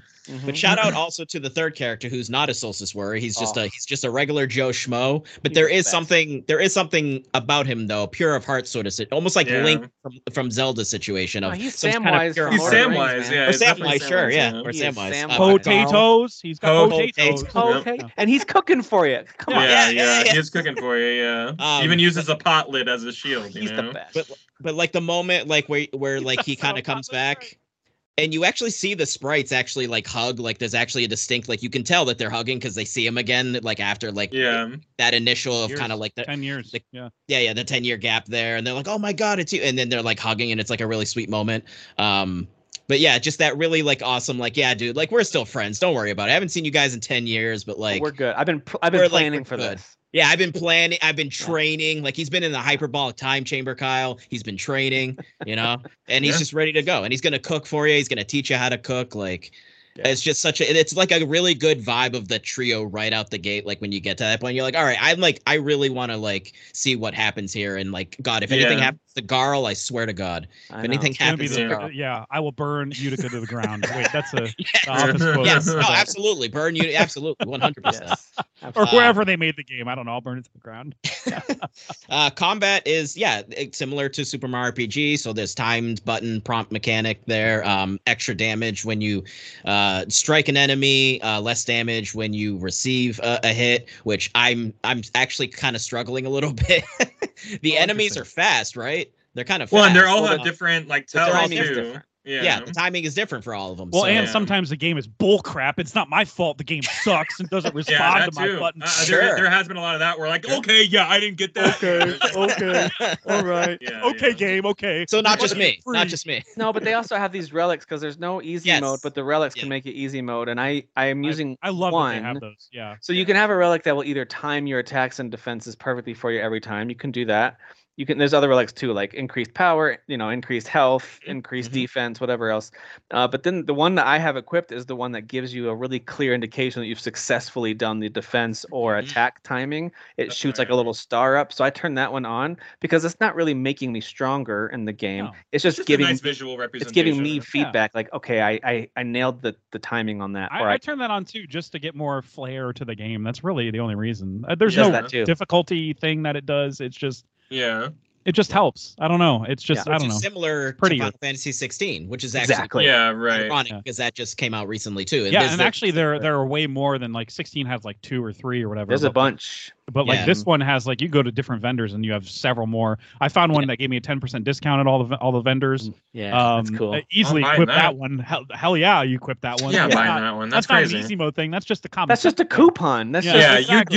You bought a. You're subscribed. That's a life fiscally responsible. Yeah, and I should have bought that first, but then I bought the weapons first, and I was like, "What's this do?" Oh, son of a bitch! Yeah, I just wasted $200. But the other ones I have enabled are definitely like because like I said, this genre is still a little foreign to me. I just ended up equipping the. I think there's one that's called Storytelling Relic or something like that, and I equipped that one. That one's like take less damage. I think that's what that one does. Yeah, I think so. Yeah. And that's the only one I ended up really equipping aside from the parry. I think it's like take less damage and auto heal at the end of every battle or something. Auto heal, that's what it is. So which is great. Take less damage and auto heal because when I didn't have take less damage equipped, I was getting Bro, dude, this game is not easy. Boss fights it's not easy. Yeah, they're like, I guess my characters are dead for a few turns. Like, he stomped me. I guess I should attack his sword, you know, or something. I'm like, yeah. There's been a couple times where I hit like, oh, okay. Just so there's a little bit of variety here. Like, I haven't quipped any of that. I'm like, goddamn, like. Some of these fights, I'm like, seriously, really? Like, because like they'll be like a group of four enemies, and like one of them will be kind of like a bigger enemy, and it's like they're doing way more damage than the. But then like you have like those extra ancillary enemies off to the side, so everything's just chipping away at you. The things you that have a lot that do of a group meal can kiss my wiener or something. Sure. Sure. They're just so insufferable. I'm like, what do you mean group heal? It's so like, it's just everyone's just back to full. And I did have a really proud moment of doing, I think 18 is my max boomerangs that I've done. Where I just got into a rhythm and I was like, oh man, I've got to keep going. I've done it until it just like ends the thing. Like it'll just stop. It never ends. I think 20. Really? So somebody did like 125 and recorded it. Oh, okay. Because I got the trophy for 25. So. Yeah. But 25 is 100 something. Like, yeah, somebody captured that they got like 120 something. Okay. It's on the subreddit. Wow. That's crazy. Which is actually, you know what? I just realized too. I literally just realized. Like, that's an homage to Super Mario RPG because Mario has the special, the super jump, and you can technically keep bouncing. Yeah, you keep bouncing, but you got to time it. So you can get up to 100, and I think you actually get an item in the game if you can get to 100 in Super Mario RPG. So that must be an homage. Doesn't it start making like the extra life noise from the old Mario games as you jump? It's like, doesn't it do that after? No, it might at some point, but I think the highest I've ever gotten. In my head, in my memory, for some reason, it does the thing in Mario where like it makes these little click noises, and then it eventually starts doing a little like charm, like you're making an extra life. It might. I don't know if it does or not, but in my head, that's what it does. But so there's also, when you're in combat, there's these little boxes that will sometimes come up. If the enemy's prepping a special move, right? They can do a normal attack, and it'll give you a little timer, like a little actual timer on them, tell you how many rounds or turns that someone's going to take till they attack, which is nice. I actually do kind of like that turn-based element. And then there's a way you can interrupt if you're able to pull off a certain number of elemental or weapon-type attacks on them. And early in the game, some of these are impossible to hit. I'm just like, dude, I can't hit them with 3 slashing attacks and 2 moon attacks before he does 1 turn. Like, what kind of move is this? I can't make this happen. Well, I noticed something, and I don't know if this is actually the case or not, and I don't know if maybe that's where you were going, Tim. There's a percentage on the corner of those boxes. I don't know if you noticed. And it's like strength or something like that. Or power, I think. Oh, I have noticed. Yeah, you can weaken their attack. Yes. Right, okay. Yeah. Which is awesome. Chip away some of those blocks, those boxes. Yes. Then it's gonna, I would think, diminish the power. So that's kind of how I approach it. There's a percentage, that diminishes. But if you can get all of them, it'll stop that move from even happening, which is kind of usually what I'm thinking. Take their turn away. Yeah. I'm trying to minimize, because as I'm playing Baldur's Gate 3, I'm learning that one of the best ways to think of these fights is just minimize damage to your party. And you're going to be really successful. Like, that's kind of what I'm doing in that game and in this game as well. But anyway, sometimes it is pretty tough. So this is one of those games that if someone says, hey, I'm going to equip every relic I get that I can, at least as I go, do it, man. Like, this game is tough. But I'm not like mad at the game for being tough, because they give you plenty of tools to combat like how difficult it is. Usually you're doing something wrong. In the first 2 hours, you'll find something that's like you're doing something wrong if you're dying too. You know what I mean? It's not like you're like, well, this is just like it's unfair. I guess I'm not high enough level. I got to go grind. It's like, no, you just did something wrong. It's a narrative. It's not like Octopath where it's like grind. It's narrative driven. Pretty much. Yeah. The pacing they're a little more in tune with like wanting you to get through something, whereas Octopath, absolutely, you're right, where it's like, hey, you need to spend the next 5 hours grinding. It's like, okay. Mentality, yeah. They have these little surprise like animated cutscenes too that all of a sudden I'm like, oh, this is I love that. Yeah. This is neat. I kind of forgot that was going to be in there. Yeah, same. Those are cool little, and it kind of reminds me of a few other, again, old school RPGs where all of a sudden it'll do a cutscene. You're like, whoa, that's gorgeous, and then it's back to your overhead. Yeah. If this is like Mario RPG, I'm gonna love when that remake comes out. Yeah, Mario RPG penned this style. Incredibly charming. Sure. Yeah. I am gonna love that game. The combat style. The combat. Yeah, the combat. That's what I mean. Yeah, the story is not gonna be like it's definitely a little more. Like straightforward, it's not as like Mario. Oh my god, it's a Mario. The real charm in that game is just watching Mario like murder stuff. Although the stuff with Mallow and Gino. Oh yeah, Mallow, absolutely, Mallow and Gino, 100%. But I'm totally digging the characters too. The characters are charming. The writing is very, very good. Like it's actually making me like, man, whether it's your buddy, the non-Solstice Warrior buddy that you first get, or some of the other characters you get that you team up with from the demo. If you play the demo, you team up with some of them, and all that stuff is super charming. Even the one pirate that you talk to, actually kind of breaks the fourth wall a little bit and talks to you about what you expect in the game. I don't know. I love that. Where she mentions the blacksmith, the thing about the blacksmith. I was like, oh my God, that inexplicably gets stronger every town you go to. Yeah, like, every town you go to. Dude, I was laughing for a whole 2 minutes. I love that. It's very on the nose. Yeah. But yeah, that was really funny. But that's true. Like, blacksmiths in these games get progressively more skilled for some reason as you go through these games. That totally makes sense. Absolutely. 100%. Yeah. There's also actually, hold on real quick about combat too, and it's wrapped into the story, this concept of doing magic without using magic or something. I forget what the exact saying of it is. Boosting, yeah. It's which is basically these orbs of sort of energy that fall on the floor when you hit an enemy that you can absorb. Some kind of mana or whatever it's called. Yeah, mana, energy. Just enhances or buffs all your next attacks or whatever. Yeah. Exactly. But it plays into those boxes too. You can let them sit there and you can build them up. Build them up. Feels so good. Similar to Octopath, Yeah. But it's nice with the boxes. It is, yeah. Different packaging, but yeah, it is. Mm-hmm. It is very similar. Oh, that's very observant, yeah. Yep. That's actually what I was looking for in this game was I hope they do attack boosts because I love that aspect of Octopath. Yes. Same. It's where I just sit there each turn and then I have four queued up and I'm like, I'm going to beat the shit out of you. Not a lot of games do that. I'm going to do the big massive magic attack. Those two games do that really well. Not a lot of games do that, but those two do that really definitely. Well. I like that. I like how it wraps into the, like you said, lore with the boxes. The boxes because you can either do your special abilities, right? Yeah. So if you do the moon sickle attack where you're bouncing off of everything to chip away at those boxes where that has the moons, instead you can absorb as what's her name? Can't remember her name right now. Something with a V. Valerie. Yeah, Valerie, I think. You can actually absorb the mana from her, and then it'll actually count as one of those boxes. So it's not just the physical attacks, but it actually counts because it'll power up your magic attacks. Yeah, you've attuned. Oh, I see. It's a powering. Oh, okay. Yeah. It's attuned to that magic. Magic sun and a sword attack. You can just absorb it with the guy. With you don't have to do the shooting star or whatever it is. Yeah. Right. Exactly. Yeah. So now you're getting a free magic and physical attack. Yes. Right. So that's great. That's great to know because especially when it's sun, sword. It's well, I can just do, well, true. Yeah. Who's going to attack me with whatever special he's got? Basically, that's what that means.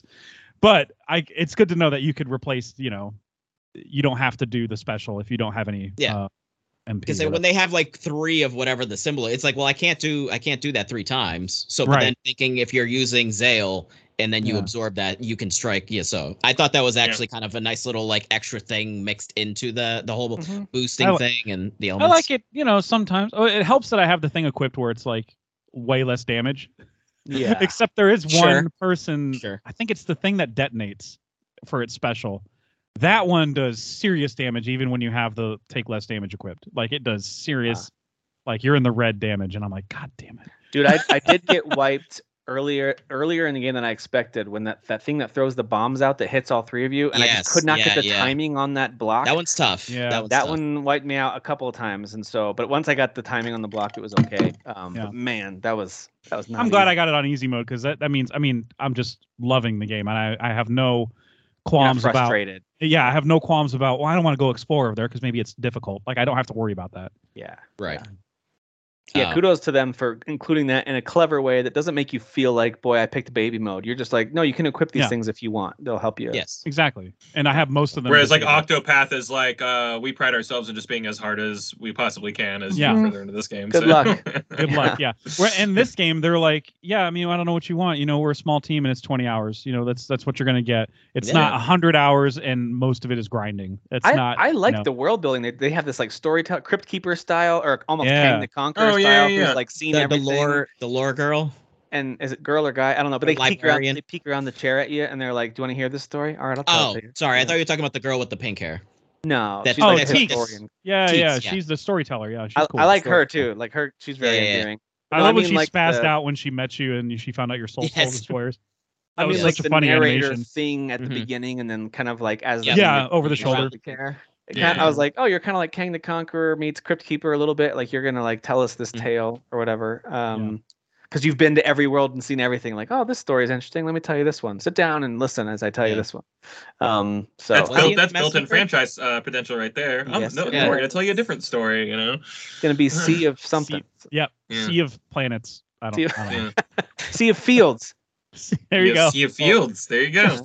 Star Fields. I was wondering if he was in the messenger. Because this is supposed to supposedly be within like the universe connected, like it's side scroller game. Well, that was their first game, right? So they made that. I actually heard that it is supposed to be connected in some way. Yeah, they said it's like in. Yeah, so I don't know if it's like the same. Oh, that's world. Interesting. Damn, I didn't finish that game. I got stuck in that game, and I was like, I'm done. Yeah, me too. That, I loved that game, but it was so hard. Yeah. After a while, I was like, nah, I'm good. I get what. But it was great though. What I played was awesome. It was good. Yeah. So I'm wondering if, like, in a fun way, it's just going to be like they're going to make all these different games from different genres, but they're going to have like all these kind of like little connection. Like maybe the guy in the chair was in that. I don't know. Like. Maybe it is the messenger. Oh my God, he's a ninja. I did like the way it peeked around the chair at you, though. Like it would say something, and it would like slowly peek around the chair. You want to see? Yeah. No. This game is just so charming. It's a love letter to old RPGs, which again, so was Chained Echoes, and so is this, and I love that these games can exist alongside things like Starfield, two very different games, but you know, it's great. These games are coming out like, and I'm able to experience what y'all grew up with. Sure. In a palatable way for me, and, like modern telling. Yeah. I think those modern aspects knock down a lot of doors for a lot of people. So right. I think that while those games are made maybe for us, like plenty of people are jumping on board because of their easy access to entry. So exactly. And the way that they're designed are like smarter too. Like I actually just remember because I wanted to mention it. Like I was thinking about it while I was playing. Like even just the way you explore an area is like more accessible and like smarter. Yeah. It's smarter. Like the way how like if you do say like a puzzle and you go up to a second floor and you like hit a switch and it like drops or unlocks something on the first floor. Yeah. Most of the time there's just a ledge that you can just jump right off and you're back down. I love that. Like right there. Whereas, I love finding a hole to jump down and then you find a chest. It's amazing. These are the type of puzzles I like too. Like don't make them any more complicated than what they are here. But old games you'd have to backtrack all the way. Yeah. Old games this puzzle system would be annoying. So this would be like, oh look, this ground, if you could jump from a higher level you might be able to break through this, and then there's a higher level right there that you can just go if only there was a switch to open this door. There's like literally a switch right up there. I'm like I couldn't wrap my head around this. I got a small feeling of an old school Zelda game when I opened a gigantic chest that gave me a new ability that now I could get through that first dungeon, that mines or whatever, like I had just this small little like, ooh, a little bit of Zelda moment there. Like not really. I'm not saying this game plays like Zelda at all, but like it just had that same vibe. That's what I heard you said verbatim. It's just like Zelda. Zelda kind of had a diorama look to it as well. So like there's some visual, you know. There was that little kind of link between worlds or whatever. That one, remember that one you can go kind of flat into the 2D. Link between worlds, just like a little element of that where I was just okay, cool. Like I got this new ability and now I can move these blocks around where I couldn't before. And so I love that that it's designed that way, and it's better for really everyone, and it allows people like Jeff who didn't play those original old type of RPGs that you can appreciate that vibe and that energy of like what we had growing up, but like better because it's actually designed better. And this is what I'm hoping for with the Eiden Chronicles games. That way, everyone that I keep bugging about the Suikoden games, Eiden Chronicles tells a similar to Suikoden type story, but it modernizes the gameplay in a way that feels more accessible.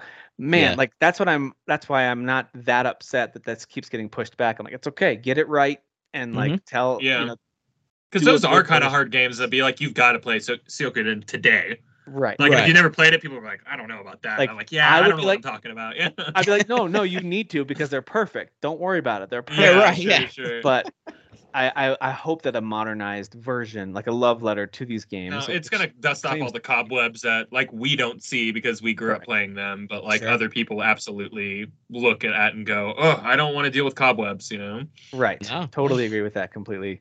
So anyway, two absolutely amazing games. And they both have the word star in them. So sorry, fall. You're not the word right now we care about. It's star. Star that we care about. Those are the main two games. There's been a few others that came out this week. Goodbye Volcano High, our weekly shout out to Gaston for that one.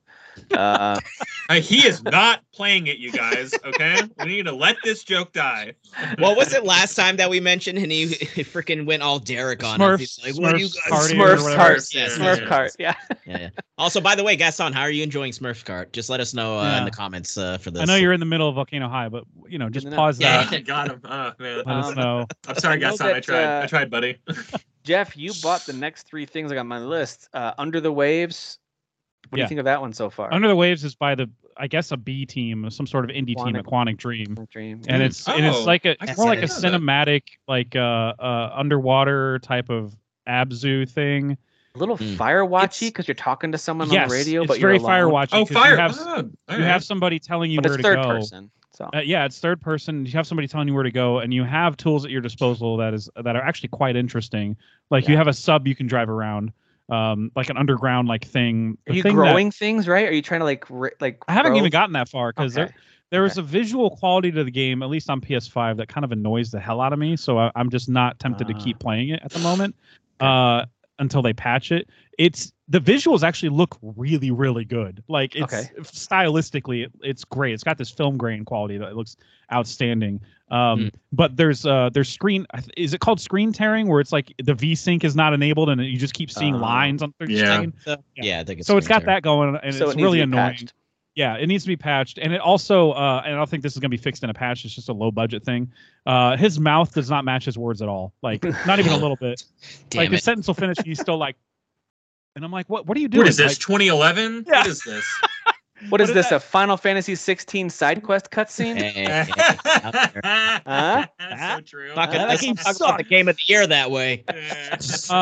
But, I mean, when you look at the character design, you're kind of like, okay, I get it. It's kind of a lower budget design and stuff like that. But the environmental stuff, like especially like when I started swimming, and I only briefly on the way to my main base did I see like a giant whale or something, and I was like, "That's really cool." And apparently, that is a huge element of the game, is going out and exploring and like seeing, discovering these certain types of fish and whales and sharks, or whatever, and actually like logging them somewhere on a computer or something like that. So it's a very passive type of game. I don't think there's combat period. But again, I didn't get very far. I finished the first day. Everything's kind of like the chapters are days. Okay. That'd be crazy if it turned into a survival horror game and you didn't know it. Survival horror. Yeah, that would be amazing actually. But you're apparently like trying to escape a giant kraken or something. Like, this is getting such crazy good reviews on, at least by Steam users, on the PC version, which is great to hear. But also apparently this is a story about grief. Like the main character has experienced some sort of loss. Yeah, and they've only kind of alluded to that a little bit at the beginning, so I haven't really even gotten that far into it to know that part. I'm eager to go back in when it's like looking when the fidelity's a little better. That's the thing I'm looking for. Fidelity. Support small projects from big studios. Yeah, it's support them. Yeah, like when Ubisoft used to do those were the most charming games in the entire world, and now we don't get those anymore. This is one of two Quantic Dream Child of Light, and that was a great game. So what was the Valiant? Valiant Hearts. Yeah, Hearts, thank you. Yeah. They did quite a few game, like, great games. Yeah, that's the WW1 game. Oh my gosh, that one's still like I get emotional just thinking about it, Derek. Okay, that's a good game. You better not be crying, Tim. It's definitely not one that makes you. I don't think it makes you like. There are some games that could make you cry. This doesn't like a shed a tear. It's more of just like, dude, it just hits you in the gut. Like, oh, that just must be rough. Yeah. It's that kind of a thing. But Under the Waves is one I've got on my wish list. But it's one of those things that I know that I'm not gonna get to soon. And $30 maybe $30. I'm also kind of like, hey, if this will hit like hey, get it for $20 on the sale, I'll be like, all right, I'm gonna get some. I would definitely get it on a sale and get it on PC. I'm gonna get it on Steam. It's on PC. Gamers are having better luck. And I bet you it's a good game on deck too. Is it verified? Yeah, I would imagine it plays. There's a big diving theme going on this year. I don't know what the deal is, but I imagine it plays very well on the deck because of that. I don't know. I don't see. Did they remove that from the listing? I don't see it verified or not. # Dave the Diver game of the year. Maybe I have to actually look at the store on the deck to see if it's. Somebody said like, somebody made a post on Reddit. Of course, there's a lot of clownery on Reddit when it comes to people being hyperbolic and stuff. But somebody made a post that was like, nothing's come close to Baldur's Gate 3 being Game of the Year, which not a lot of people are going to argue that. But the first one of the first comments on the thread was like, excuse me, hello, Final Fantasy 16 and Dave the Diver. And yes! The next comment was like, yeah, Dave the Diver. I mean, I like that game, but what are you talking about, bro? Like, Game of the Year. Game of the Year. If someone were to say two games, Final Fantasy 16, okay, right. And I'm expecting like 4 or 5 other titles. Zelda or Star Wars. Diablo 4 even. Diablo new Star 4. Wars game. I'm for Dave, all right? Yeah, I love Dave the Diver, man. I want a Holy Diver cover, but of Dave the Diver. Dude, you run a sushi restaurant and go fishing, and you're fat. I love that game. It's so good. So jolly. That game is so jolly. Guys. It's so good. Oh, man. It really is jolly. It's the best way to describe it. It's like being on vacation. That's what that game is like. Yeah, it's a super cozy game, too, where it's just like, I'm just going to go kill some fish and surf some people. It's not a big deal. Yes. You know? Yeah. By the way, I feel like I've played the game for, I think it's like probably 14, 15 hours count or something on that game. But apparently there's several chapters that because I haven't really like pushed the progress in that game. Yeah. Apparently you really can.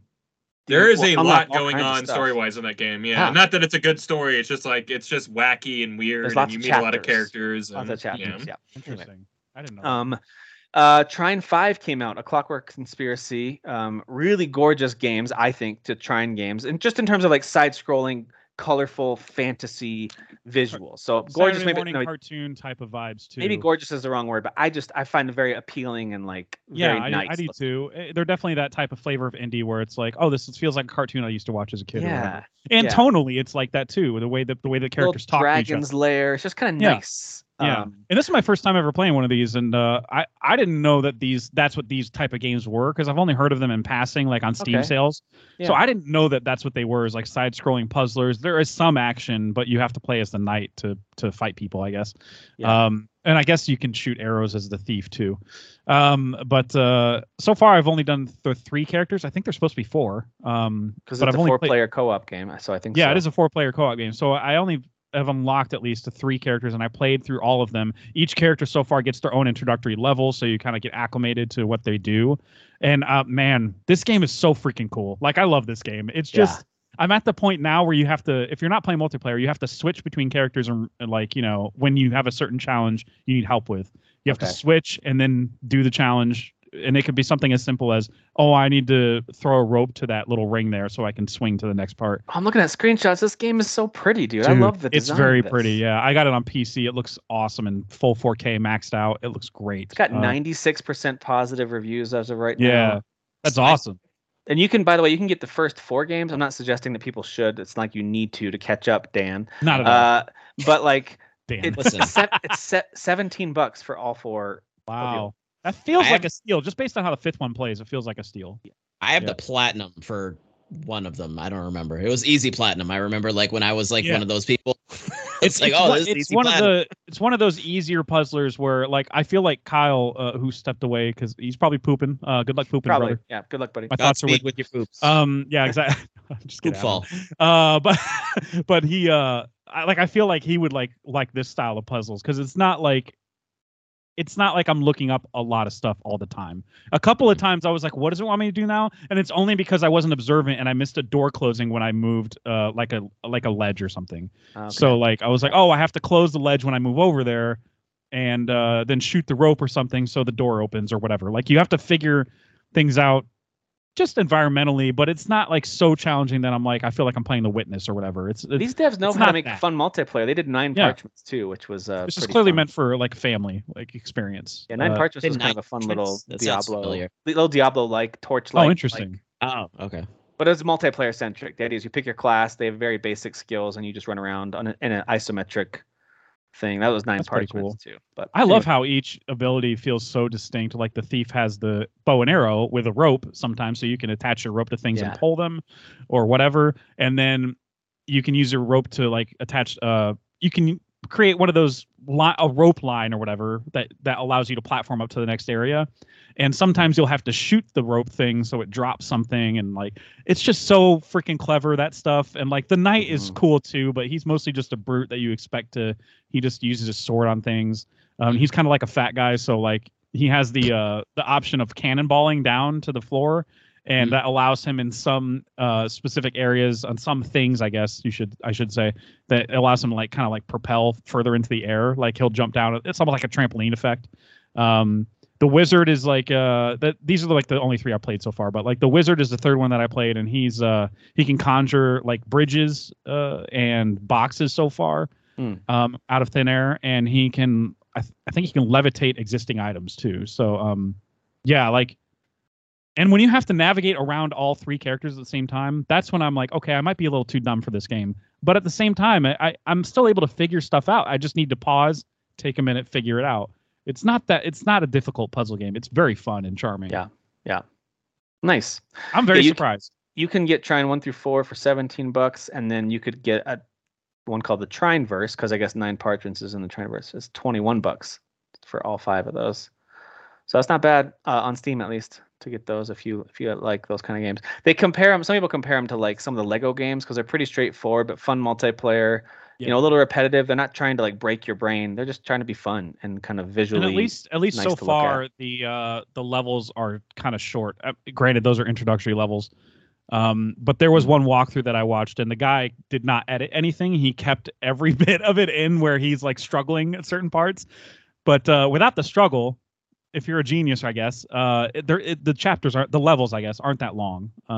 Okay. So it's not like you're struggling and you're like, okay, well, I'm in a 3-hour level, so what do I do? Yeah. At least that's how it struck me so far. Okay. Yeah, it's cool, and there's various checkpoints too. If you get stuck, just go to the next checkpoint, figure it out later.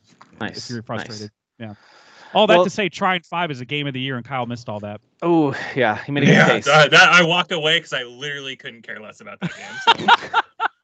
There's nothing on this earth that could get me to get. I think Derek saw on the notes, and that's why he's playing Baldur's Gate 3 right now, confirmed, as opposed to being here with us. I saw him on Steam. He's playing Baldur's Gate 3 right now. I was gonna cut out and play Starfield, but he beat me to it. So yeah, that's all right. Those are two games I totally get why you would not be here to play those instead. Same as Sea of Stars. Gosh dang it, this is a crazy year. And then some DLC called Dimension Shellshock came out for TMNT Shredder's Revenge. Yeah. This looks awesome. I really want to try this. It's just one of those things where I got to be all right, when am I going to carve out time for this? Exactly. I guess this will be a fun, because my kids and I played through this last year. We played through, and it's not a super long game. Play multiplayer and beat the game. Super fun. Looks amazing. But do I have time to dive back into this? Maybe. But anyone try it? Right? I bought it, installed it on Switch, because the last time I beat it was on the Game Pass, and I was like, you know what? This is a Switch game. I'm ready to get this on the Switch. So I got it on the Switch, and it's not that expensive right now. The DLC is like $7, something like that. Yeah. I'm gonna pick it up next week, and I'll probably beat it next week too. So it's a one sitting beat it type situation. Yeah. Okay. Can I be honest? I'm a huge turtle fan. I don't know who this rabbit character is. So I don't know. I don't know who that is. Yeah, they made her up. An action figure that I recognize. Must be a much newer character. Definitely not in the movie. Definitely not in Mutant Mayhem. I don't. I've seen this action character, but maybe I'm picturing something. Maybe you're right. I do remember there being other. That's the whole thing is anthropomorphic. Yeah. Exactly. Things. Yeah. It's been around for a long time. So hold on, dude. Let me tell you something about the mosquitoes. Yeah. The fly. You got the fly. He's coming in. With Ice Cube's voice. It says it's a steely rabbit samurai. I swear I've seen this rabbit samurai action figure. It looks so familiar to me.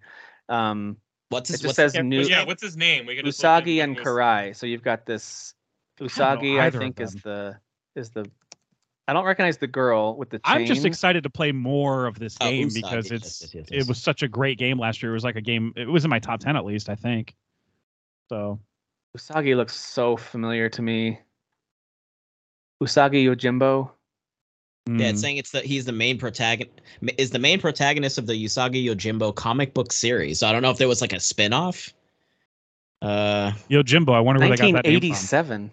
Wow, that's an old ass character. Actually, I'm looking it up now, and he makes his debut in the second season of 2003 Teenage Mutant Ninja Turtles series. He's voiced by Jason Griffith. So it's like the new generation of TMNT fans that would be like, oh, I know. Miyamoto Usagi is used as a character name across multiple different mediums and things and properties. This rabbit character for TMNT was created in 2003. Right. It looks like it was also in a couple of video games, like an appearance in a couple of video games, not a lot. So yeah, I'm not familiar with any of this new Battle Nexus TNT stuff. So no wonder I don't recognize them. But I'm only familiar with the '90s movies with the creepy costumes. Yeah, and the one that like '90s and '80s comic books and toy runs and stuff like that. Like, I just looked it up. There are absolutely action figures of this character. Yeah. Oh, okay. That's exactly what I remember seeing. Okay, I'm not crazy. No, of course not. They action figure everything. TMNT is action figure central. Everybody, we did it. All right, let's jump into some. We did it. Let's jump into some headlines, because I gotta tell you, I've got three absolutely, talk about being overwhelmed. Three games that you start out and you're so overwhelmed, and even as you're playing, and you're like, I just feel like I'm not experiencing everything I need to. I feel like I'm way behind. I've got Tears of the Kingdom, Baldur's Gate 3, and Starfield that I'm trying to play through. And now freaking Sea of Stars, which now that we've talked about it, I'm like, I think I want to play that tonight instead. So it's a hook. It's a hook in you really easily. Yeah. Dude, I haven't touched Armored Core since Sea of Stars came out. So I'm glad I didn't buy it. I was really close to buying Armored Core because we were on the verge of all these. Hard. I'm really glad that I held off. Hard-murred core. I wish I would have gone with my gut and held off, but you didn't, and here we are. That's all right. I didn't because I can't, and I won't. And I don't have regrets except for all the regrets. I have every regret, but I'm not feeling them or voicing them, except that I am, but I'm not. But at the same time, yeah. You don't feel it deep down in your soul. So, there's... I think PAX or something is happening right now or last week. PAX West. And all of these indies keep announcing new dates for October, and I'm like, what are you doing? What are you doing? Stop it. I don't have time, but I'll still buy it. I'm an idiot, Yeah. I know. And I'll always convince myself it's an indie game. I can sneak it in. You can't. That Wandering Sword game coming out. You can't. Wandering Sword. Yeah, Wandering Sword, which looks like a big RPG. Like, what am I going to have time to play that? Yeah. In between Payday, what am I? Come on. Get out of here with that. All right, we got some headlines to get through here. Number one, most importantly, Imagine Dragons has recorded an official song for Starfield. I'll be back. Starfield song. Thanks, Dan. Thank you. Yeah. Dan's out. So yeah. Sorry, I was just busy imagining there were no Imagine Dragons. It was a hell of a world.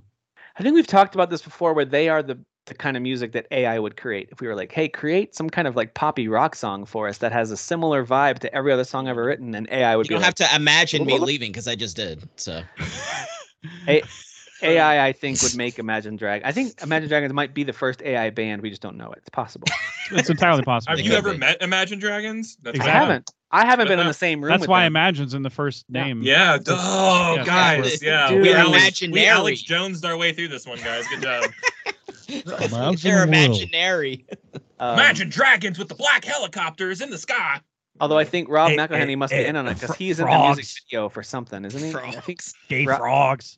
Rob McElhenney, I think, is in one of the music videos. So he's in on it. Is he really? He's in on it. What? Yeah, he's shirtless with the guy. Like, it's all played for laughs. Like, it's funny. Like, good for him. Like, it was funny, but like. But it's still a shitty ID song in the background, so... Yeah, come on. Sorry, Gaston, I know you like this song and this band. I know they're popular because we wouldn't see them all the time if they weren't, so... If I had only heard one or two of their songs, I'd be like, yeah, that's kind of catchy for a commercial or whatever. I wouldn't have thought twice about it, but I feel like they're kind of forced down our throats too much at this point. Yeah, it's like... Thunder.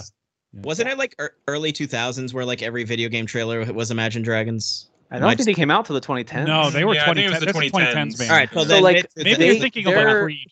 Their Believer song was there for the big first Switch reveal, and I thought that's a cool song. I didn't know this, but that Believer song, when it first hit, I didn't know much about the band, and it was that Switch trailer when it was first announced. I remember being like, dude, this is awesome. At least that's in my mind. I think it was the Switch trailer. Sure. I remember thinking, this is super cool, but then the more I listened to it, I was like, this is not. This is not cool. Isn't that them? Radioactive. Yeah. I think that was their first big song. Yeah. Right? Kill me. That was they used it to bring out every speaker in conferences. Was the radioactive song. Maybe that's what I'm thinking. Which is weird. Like you're saying, he's toxic. I don't understand why people use it. Because people did use that for walk-ons for many things. Yeah. It was very weird. Yeah. It was the intro for everybody. Whatever. The Thunder song is the other one, and I freaking hate that song so freaking much, dude. I've only heard you reference this song. I've never heard it. Thunder. Are you talking about Thunder? No, yeah. I've only heard people say what you're doing right now, but I've never heard the song. That's literally the chorus. It's like thunder. Feel the thunder. That's it. Y'all are shaving years off the back end of my life right now. years. Please let me stop. Play more Starfield. Minutes we spend, I feel like that. Hold on. I know this is out of context. In Planet on Interstellar, where like every 5 minutes it's like 14 real human years. Every second y'all talk about this band, like it's 14 years. I'm not getting back. Yeah, we're dying. The last thing I have to do, and it's read the lyrics for Thunder, the chorus of Thunder, out of context. Obviously, that's not the greatest thing to do. No musician wants their lyrics read out of context without the music. Yeah. Okay, but anyway, here we go. Here's the chorus. Thunder, feel the thunder, lightning, then the thunder. Thunder, feel the thunder, lightning, then the thunder, thunder, thunder. It's scientifically accurate. It's true. You see the lightning. You are giving the, and then you feel around. The thunder. I'll do 180 on this band. Yeah. I love this band. Gaston, let's see them live. Oh, lightning, wait, do we learn science with this band? Okay. Yeah. First the Magic song by Insane Clown Posse. It sounds like the lyrics for a toddler song my kids would listen to learn something. Like, oh, I feel like to me, and I don't mean to harp on this band. I'm sorry, fans who are listening or whatever. Yeah, but like for me, it's like a starter pack, like indie rock band. It's like you want to get into indie rock. Here's kind of like a bad representation of that. So everything you're going to listen to afterwards is just better in that genre. To me, it's just radio music, and I that's like the most mainstream garbage. Like I just don't like radio music. And radio. I mean, who listens to radio anymore? How dare you? I haven't listened to terrestrial radio in a long time. I think so I don't even know what's on. I haven't listened to. I used to listen to pop radio all the time to kind of keep up with it and stuff like that. Yeah. But now I found this local channel ever since they played my music. They're the only channel that I listen to because they play North Texas indie rock. And they mix that in with like old, like David Bowie and stuff like that. They mix in with good classic rock. Okay. David Bowie. I can get down with that. Yeah. But there's a lot worse music out there. It's just the level of popularity and how much they're used in everything and incorporate everything. That's a little bit gross. So Tim, don't let me put words in your mouth, but would this be the Avatar of band? This might be the Avatar. It might even be on the Avatar 2 soundtrack and we just didn't even know it. You know, this might be on the Avatar bands. Feel the water. Wait, is this the Snyder cut of music? Is this the Zack Snyder? Dude, they have recorded the entirety of the Rebel Moon soundtrack. I can put your bets in. I can guarantee that's what happened. Zack Snyder and this band go hand in hand. They got to, right? If they have a song on the soundtrack, I'm gonna die. That'll be so fun. Yeah, same here. Yeah, and I'm gonna ask you to buy me lottery tickets because I'm like, how'd you called this, man? All right, let's keep going here.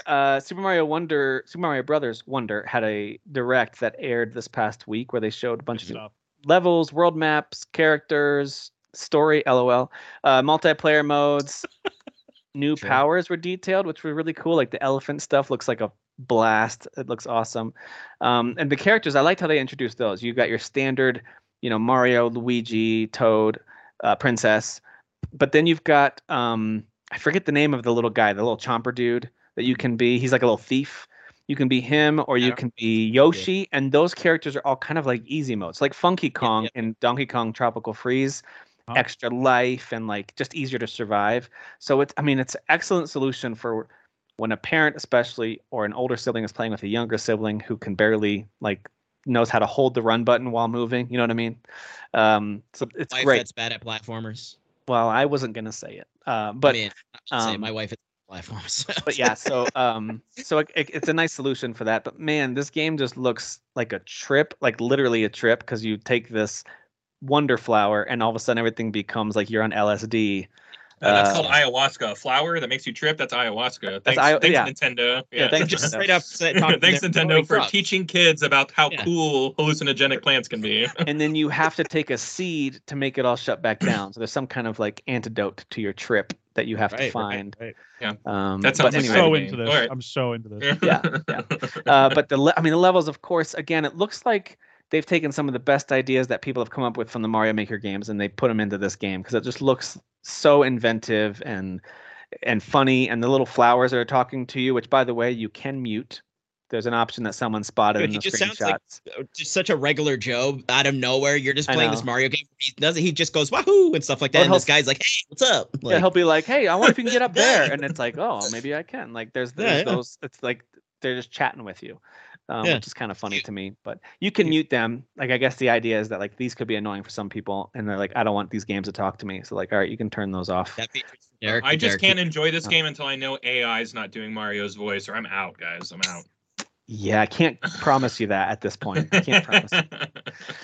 But I can promise you that there is a bright red version of the Switch coming out. So the Switch OLED Mario Red Edition is launching on October 6th, and it is super, super red. The dock is red. The two controllers are red. And they put it on a red background when they took a picture of it. Yeah, it's very aggressive.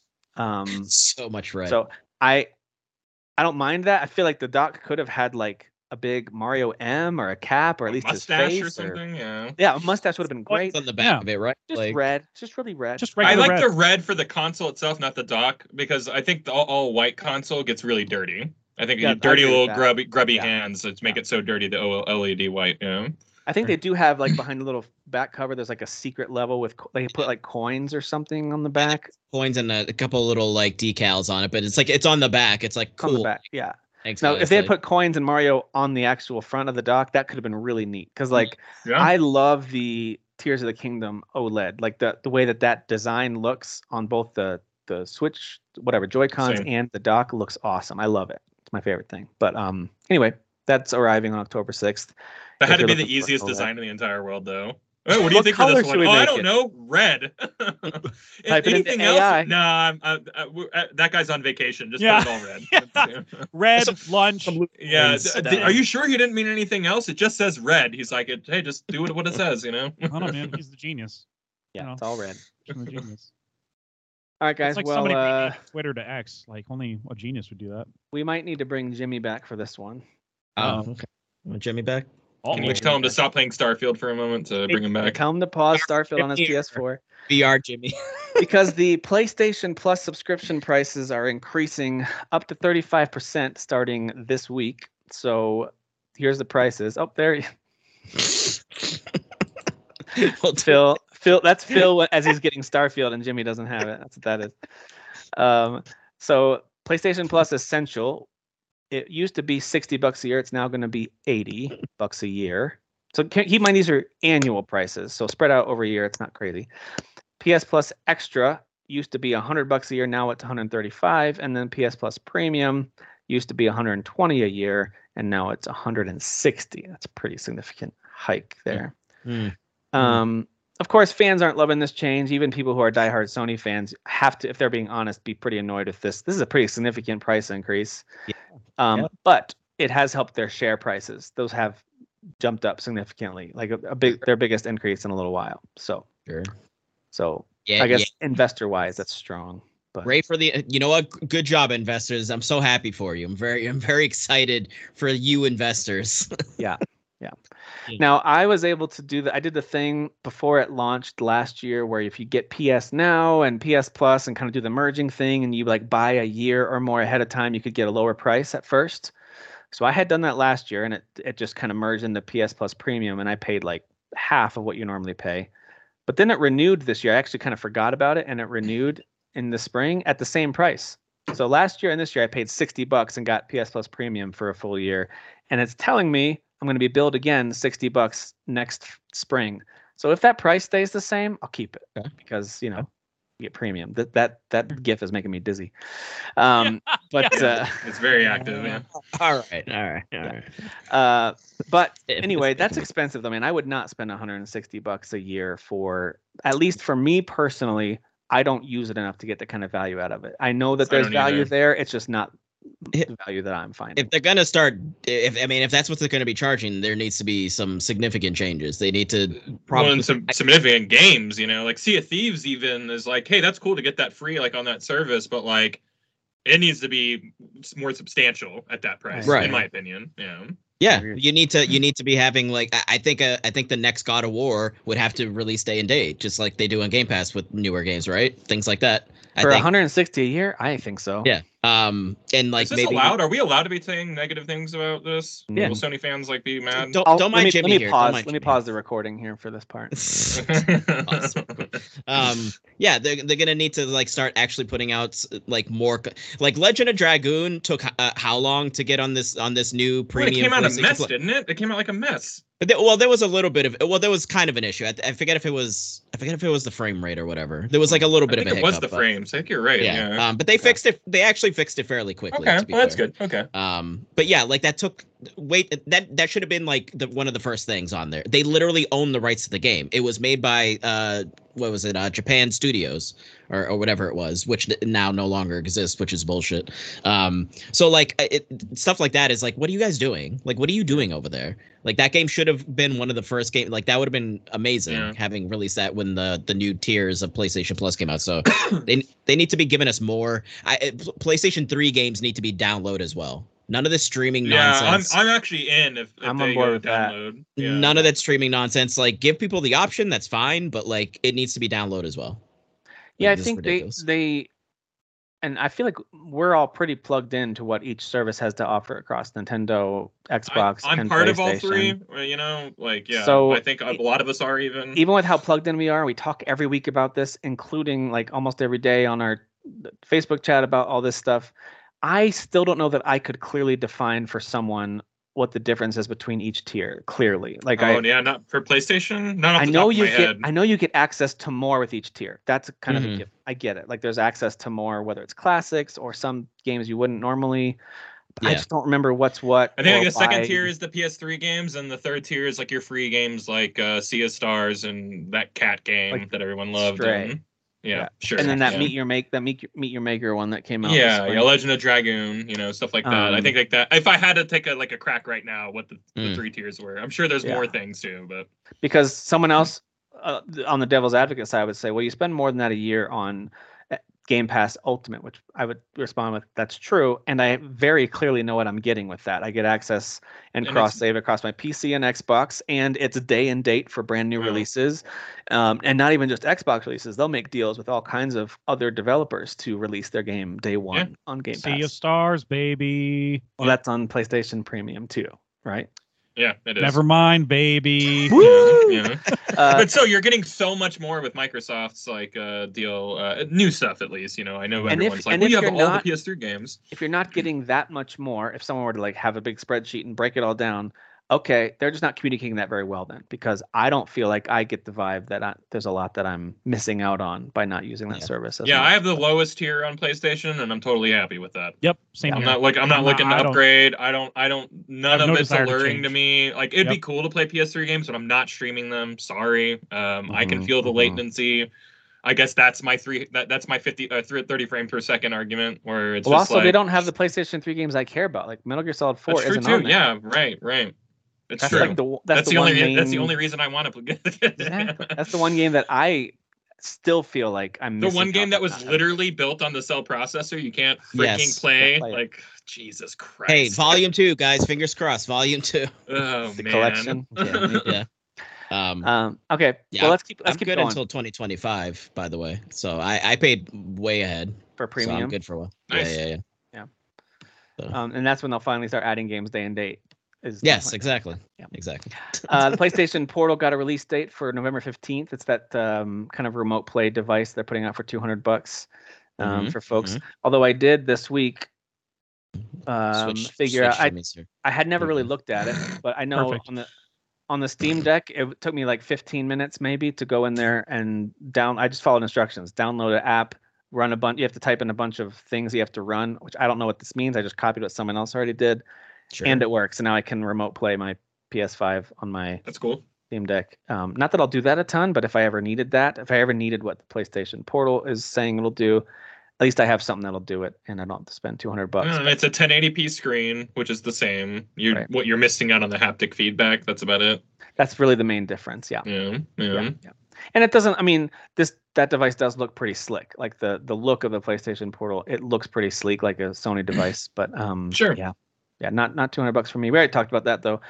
Final Fantasy 16 is getting a free update. I don't know what's in that update, but I did see the announcement that PC version and more DLC are both in development. I did see that. Yeah, I didn't check out the exact details, but I saw images there. Some skins, that's part of the free drop update that I put in there. Clive and Jill and Torgel, they got some extra skins, which actually look pretty rad. I saw some pictures of it, and they actually look pretty cool. So That was part of the free thing. But yeah, the PC version, them actually saying like, yes, we are doing that, is pretty awesome. And I'm curious to see what the two DLCs will be. So. Like, why are we talking about a year-old game? Because that's literally what it feels, how long it came out to me. It feels like it really does feel that way to me. Yeah. Like, didn't we already decide last year that even mentioned it was Final Fantasy 16? Oh, that was this year. Oh, God. Octopath and Dead Space and Fire Emblem Engage. Yeah, well, even when you bring up like Resident Evil, remember we played Resident Evil 4? Completely remade from the ground up. I'm like, I completely forgot we did that. I can guarantee you, my 10 is like, when it comes to the end of the year, I'll have that type of game where it's like Octopath Traveler 2 came out this year, and I'm like, son of a, I have to rework my entire 10. I forgot. Right. Pause the show. You're really gonna need to have like a spreadsheet and like really dissect the whole thing. Pretty much. I use the website. Yeah. Star Wars is on solid ground of being forgotten completely. You know, we're like, that game came out. That exists. You know. Yeah. And not because of any reason other than like it's just the mind is so preoccupied with things that. What's a bummer for me is that too many people have. Oh, yeah, that game was a mess when it released. They have that as the subtitle for that game, which to me is totally inaccurate. Like, that is an amazing follow-up to an already amazing game, but whatever. That's just the way it goes. Saints Row developer Volition's been shut down suddenly and kind of surprisingly. Yes. So this, you suck, Embracer. Here's one part of the statement they released says, this past June, Embracer Group announced a restructuring program to strengthen Embracer and maintain its position as a leader in the video game industry. And as part of this program, blah, blah, blah, they decided to close Volition immediately, and they're going to be trying to help. Does Gearbox owned by Embracer? Gearbox? I'd be hard-pressed to find a developer that is not owned by Embracer at this point. Yeah, true.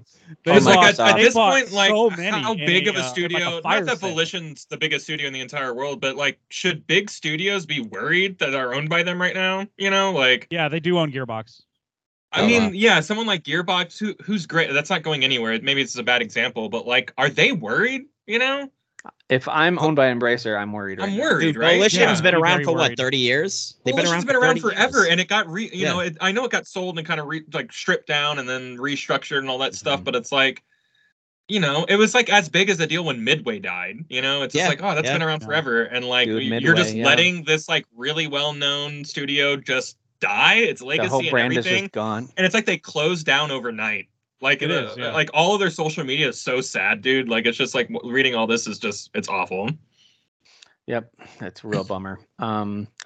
Street Fighter 6 is getting. I'm just looking through like who they own, and I'm like, oh my god, they own. Hey, remember that Simulator 3 game we were all excited about? Yeah, that's not happening. They own Flying Wild Hog, who makes some great indies and stuff. They own Crystal Dynamics. They scooped up. Raider, you're not getting that. That's not happening. IO, right? Yeah. IO, the ones who did Hitman. Yeah, Crystal Dynamics, Eidos. Yeah. Oh Jesus. Yep.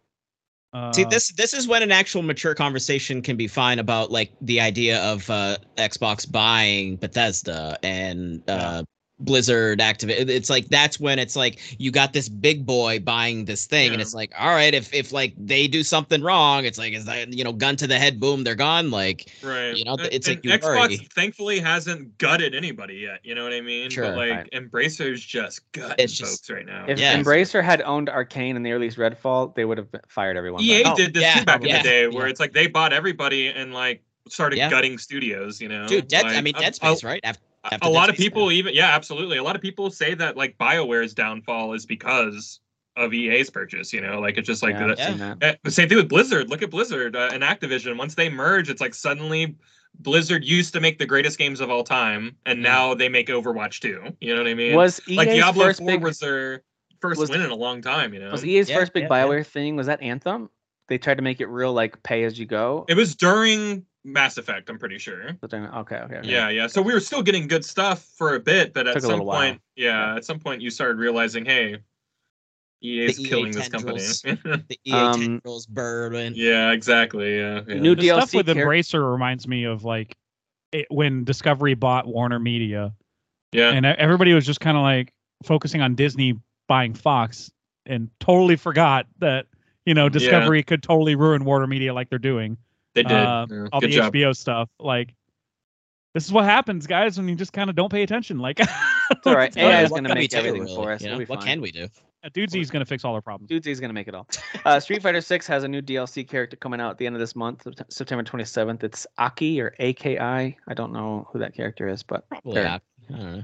Sounds cool. Arriving at the end of this month. I know we don't always love rumors around here, especially ones that have been brought up before, but Beyond Good and Evil could have a re-release, not the sequel, but a re-release because of its 20th anniversary. And this is because the U.S. Entertainment Software Ratings Board has classified the unannounced game, and they classified it as Beyond Good and Evil 20th Anniversary Edition, which, by the way, this is the 20th anniversary. Well, that's cool, because I've been wanting to play that. Yeah. And it's listed as PC, PS4, PS5, Xbox Series, and Nintendo Switch. Don't know if that's actually going to happen, but when it gets ESRB rated, that's usually a pretty good sign. Oh, they're just going to re-release this as like a 20th anniversary edition. They'll maybe up-res it or something. And then I will say that game is great, but it did come from an era of 3D action games that did not age well at all, like in terms of mechanics and controls and stuff. So hopefully that comes with maybe a remapping of buttons and everything kind of feels better and stuff like that. That'd be nice. I hope so. Or it's just going to be like, oh, that's kind of a cool throwback if you already love it. But maybe don't. Right. I did like the photography elements of that game too. That was kind of fun. Cool. But, well, you gotta take pictures. I'm out. Don't want to take pictures. That's what it is. It's kind of. She has a camera. That's kind of. Yeah. Like she is a journalist or photographer or something. You know? Yeah. Getting the scoop on something. A couple delays. Suikoden 1 and 2 remasters were delayed till 2024. Of course, using the very standard. We need additional time to make sure that quality, performance, and gameplay experience is what our users deserve. So whatever. I know that that's bittersweet for you, Tim, but I mean, I'm sure you're not hurting in this year, It's fine. Yeah, exactly. It does raise my expectations a tad. I'm like, what else are they doing to this? They announced it just about a year ago, sure. Which means they were working on it before then because they had a trailer for it. So they've been working on it for multiple years. What are they doing to this thing? You know what I mean? Like, that's kind of where my mind goes. Well, you know how these things are. They announce things too early, and these are massive games. I mean, maybe they added rewind, fast forward, those new features that Final Fantasy 7 got. Quality of life stuff. And it could also just be like, hey, these are really big games with tons of environments and tons of characters. And so getting the visuals on this remaster right is just taking us a long time. It could literally be as simple as that. It's also Konami, so there's always just two people automatic concern. Yeah. Well, there's two people working on it, and just concern. They're working on it in a closet with no real budget too. Yeah. No internet. They're on a rotation. They get to work on the game. There's signs that say no Kojima. Then they have to go back over to the Plinko machines to put the little pegs on the Plinko. That's what they do. That's how they get to their office. It's actually just Kojima's face, Kyle, but with the circle and the line. No, exactly. Yeah, it doesn't say anything. It's just his face. Ghostbuster sign. Forget how they say no in Japanese, but it's that word. Right. So, drawn out. And RoboCop Rogue City might be a good game based on some trailers we've seen. It might not, but it might be. I have no idea. Hands-on impressions at Gamescom were very positive, and everything I heard about it sounded very boring to me, but you're just OP the whole game and barely take damage. Yeah. Well, that sounds fun for 2 levels, but if there's no variety. Well, it got delayed, and I don't know if it's because of feedback they're getting, but they were targeting June 2023, then they pushed that back to September, so it should be coming out this month. They just now kind of seems quietly delayed it to November because it doesn't say it in the trailer. It just says in the description of the trailer they released that reinforcements arrived November 2nd. Right. So they before they'd only been announcing it release months. And so this is the first time they've ever put a hard date on it, which means it's probably still eligible for a delay. Yeah. It's probably going to get delayed. Delays are is not buying this at all. He doesn't think this is arriving in 2023. Just using delay logic, when you put a date on it, that means you got at least two more. My powers do not reach the games I don't care about. I'm sorry. Oh, I'm sorry. I'm blocked out, guys. Sorry. Yeah, I love the idea of playing an OP RoboCop and the AI deaths being similar to how comically violent they are in the movie. If so many people are saying positive things, it's probably good. Yeah. You know what I mean? There's got to be something there, right? So it might be worth keeping an eye on for sure. Just also depends on the asking price at launch, too. If it's over 30, I'll have a hard time justifying. To me, when I saw the first trailer for this, I go, oh, this is like that Terminator game no one gave a shit about a year ago. Yeah. True. True. Actually, I get some vibes like that, yeah. Yeah, but no, but again, the buzz has been positive, so maybe everybody who got hands on it knows something that I can't you know, convey. They actually brought in Alex Murphy to do it too, or not Alex Murphy, the guy, the actor who played him, Peter Weller. They brought him in to voice the character again. Cool. Yeah, like, oh, they didn't bring in Joel Kinnaman? That's weird. Yeah, Joel Kinnaman's my RoboCop, so. He's my RoboCop. Hashtag not my. I hate that movie, and I think Joel Kinnaman is one of the most boring people on the face of the planet. I don't know how that guy keeps getting rolled. That guy is a wet paper bag actor. His uncle works for something important or something. So boring. Can I spoil? Has everybody here seen the? I'm just caring about everybody here. Has everybody here seen the new the Suicide Squad from a couple of years ago? Yeah. Yes. Yeah. Okay. So, audience, I'm just gonna spoil it, but I was just so thrilled when he died. I was like, oh my god. Yeah. Yeah. Thank you. He's so boring. Yeah. Thank you. Yeah. I know it was a noble death, like the girl who talks to rats is cooler than you. Yeah. Like that's crazy. The polka dot guy. The guy made a polka dots is cooler. Like, Nathan Fillion's character, who can come in part into pieces for no reason. He's much everybody better. In that opening sequence was more interesting than you. You know. Yeah. Totally agree. All right, let's get to some quick hits and wrap this thing up. Kyle, we'll start with you this week. What have you been playing or watching outside of what we've already talked? And if you have anything, if you don't, that's fine too. What do you got? I have not been playing anything really, except for the games that we already talked about. I do not have a list of games that I'm going to scream no at, but maybe I'll do that again at some point. There's plenty of Game Pass games. We have to bring that back. Yeah, we do have to bring that back. There's plenty of Game Pass games for me to scream at. So the only things, I'll rattle off a couple things real quick. I'm still watching the Rurouni Kenshin remake anime. So it's the really famous anime from like back in the day, completely remade, redrawn, revoiced, and everything like that. Kind of feels like a Dragon Ball Z Kai where they're cutting out a lot of the fluff and stuff like that. Again, like the first like half of this show run is like the best anime ever, one of them. Yes. You can never watch the back half. It doesn't matter. That stuff is garbage. Who cares? But so I'm really excited to see kind of that story again in this new animation. And it's like really historically accurate in terms of like what the laws were at that time for like swordsmen while the raising Magi government was coming into power. So it's a nice little history lesson. It's a nice little slice of like what it was like to live back then. That it's not flashy fighting, you know. No one's using magic really. Like there are some kind of magical-esque things, but like it's really more grounded. Yeah, right. So and it's just a cool story about a guy who used to murder everybody for the government during the war, who's just like, I don't want to do that anymore, and he decides he's never going to kill anybody ever again. But he still has to help people. So he's wandering around helping people. Yeah, they don't use that term anymore. They don't use manslayer anymore. They use the... what do they call it? I know. They use the actual Japanese name, which is like Hikori or whatever. I forget exactly what the word is. All right, well, I mean, that sounds cool. It still means manslayer, I'm pretty sure. Yeah. But yeah, when they call him Batosai the manslayer, it's like, oh, that sounds... violent and it's a good anime. Maybe y'all saw passing glimpses of it on a Toonami commercial or something, but you know, it's one that lots of people know about. So it's one of your mainstream success anime movie shows that I find that is very good. And animes of all time. So you like it too. I love it. All right. I love Rurouni Kenshin, dude. It's great. Yeah. The movies are great too, or the OVAs or whatever. It's Samurai X, super good. And I did rewatch a movie recently, 28 Days Later. Man, it's gonna have one of the greatest opening sequences. 28 weeks. I'm sorry, not days.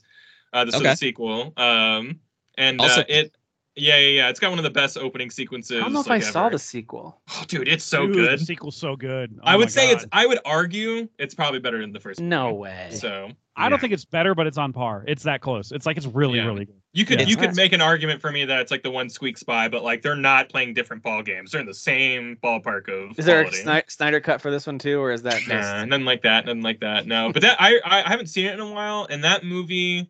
There are multiple scenes in it that I winced. Like I'm getting old, so like watching physical, like actual, real, gratuitous violence kind of like bothers me a little bit now. I'm still entertaining, you know. I'm not like squeamish or anything like that. But sometimes I'm like, he's like squishing her eyeballs in her brain, you know, like doing one of the mountain numbers, you know.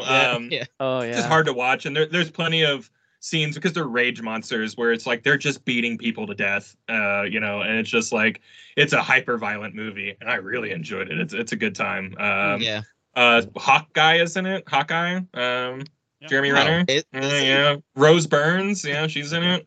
Really big cast. What's his face? Idris Elba. He's like the leader, and it's you know, it's basically like the American military come over and screw up like everything. You know, it's a very don't. Yeah. How dare you?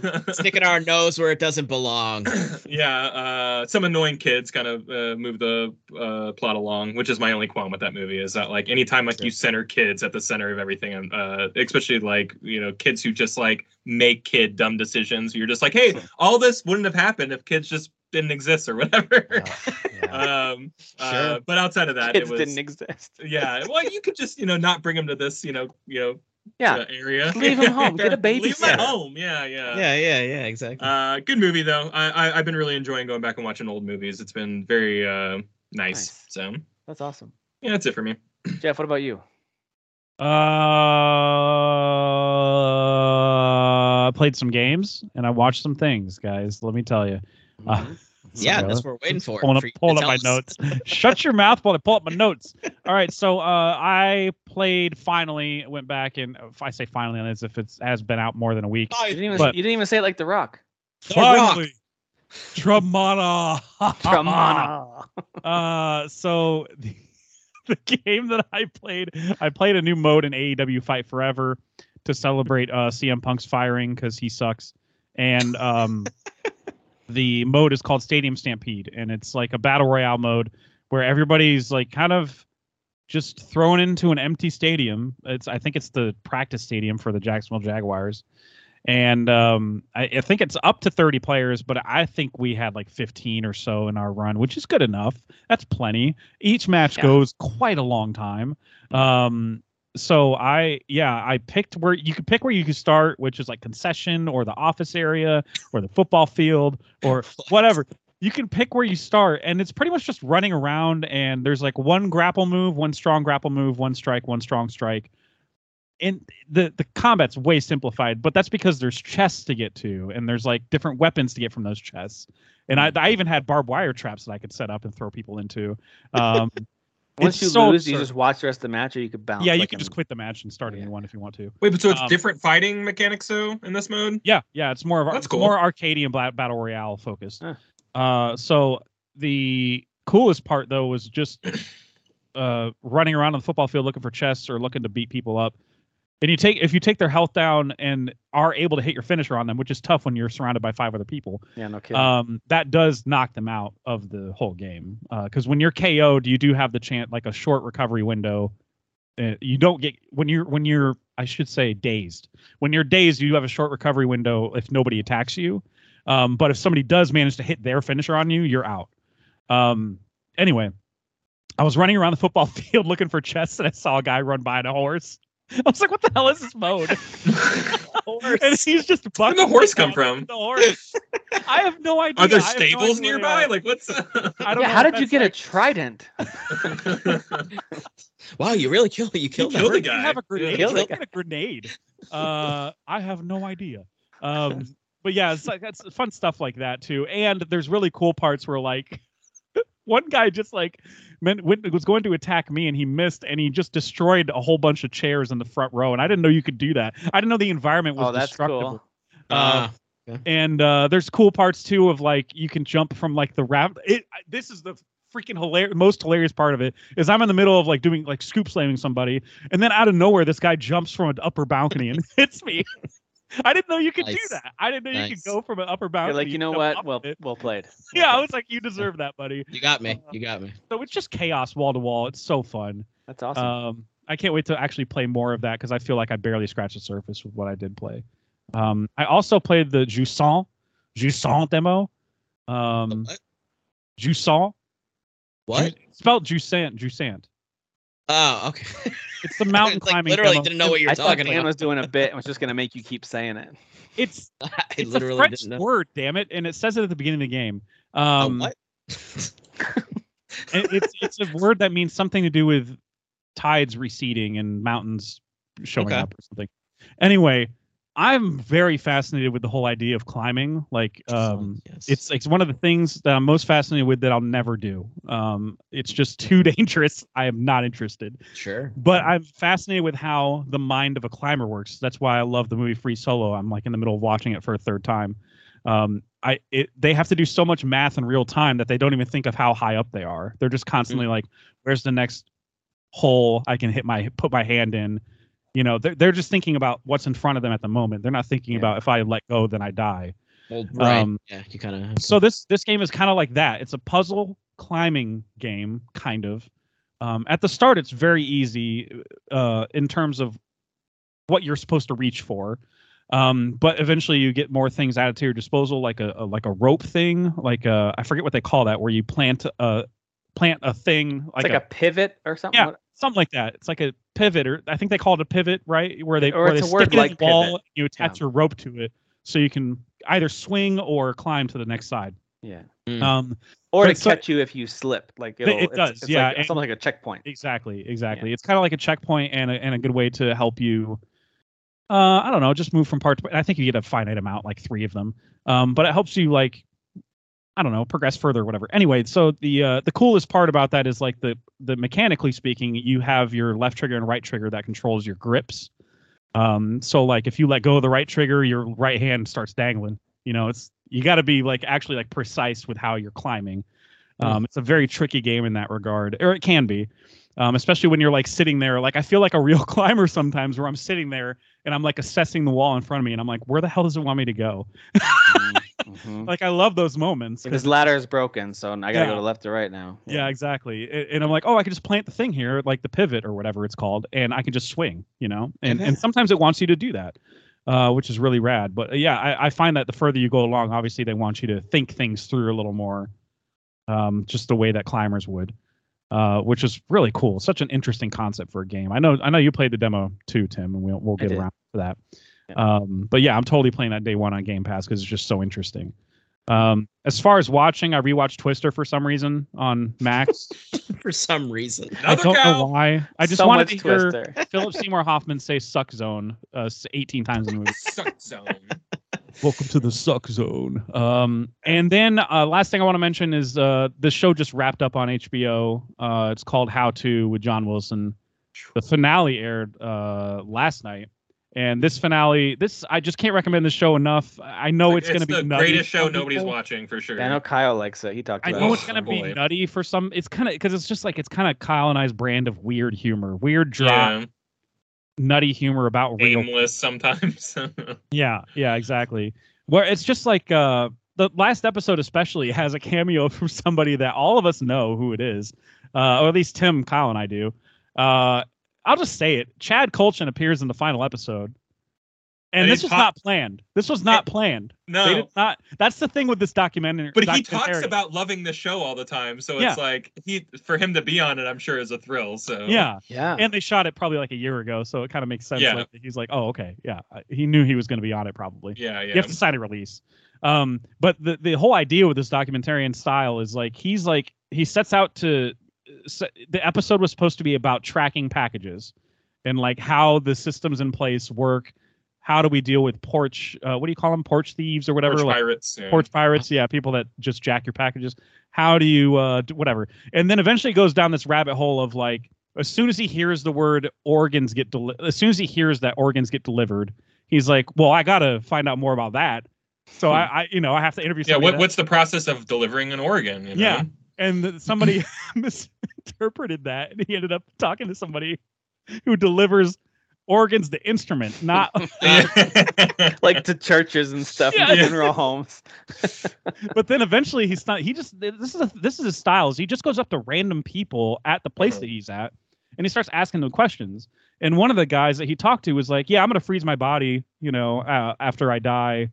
He just so happened to be there at the organ place or something. Yeah, like that's exactly. You know, that's the crossover. And he was then like describing that sends him down the next rabbit hole of like, well, tell me more about this freezing thing. Yeah, I'm telling his body freezing. So it's just his style is just be as a documentarian is just to go further down the weirdest rabbit hole he can and find the weirdest people. And Chad just happened to be one of those weird people that he talked to. Well, and Tim, as I'm sure you know, he talks about like writing books and being a student of the game of The Bachelor. Oh yeah, and that's the thing he was weird about. Like in so it's like he was legitimately hired to be a weird guy, like in the show. Yeah, but like we know it's a genuine thing because he actually does that. He coaches people to play The Bachelor, like to be on The Bachelor. That's crazy. He has abbreviations for, and he's mentioned this before in Dudesy somewhat. He has abbreviations for certain things that happen in the show, personality like traits, or like trauma experience, something exposure. He said it's a game. It's got rules and you've got players. TDI or something like that, where it's like they talked about a traumatic experience. That's what I mean by that. And I'm like, they weaponized a traumatic experience, to get more likes or whatever. It's cool to see it in the spreadsheets that he has, like a spreadsheet of every breakdown of every moment of The Bachelor and stuff like that. And it's cool to see like that in action, because all he's done is talk about it, and I'm not going to watch his or listen to his Bachelor podcast. Sorry. Yeah, I couldn't care less about. Could not care less.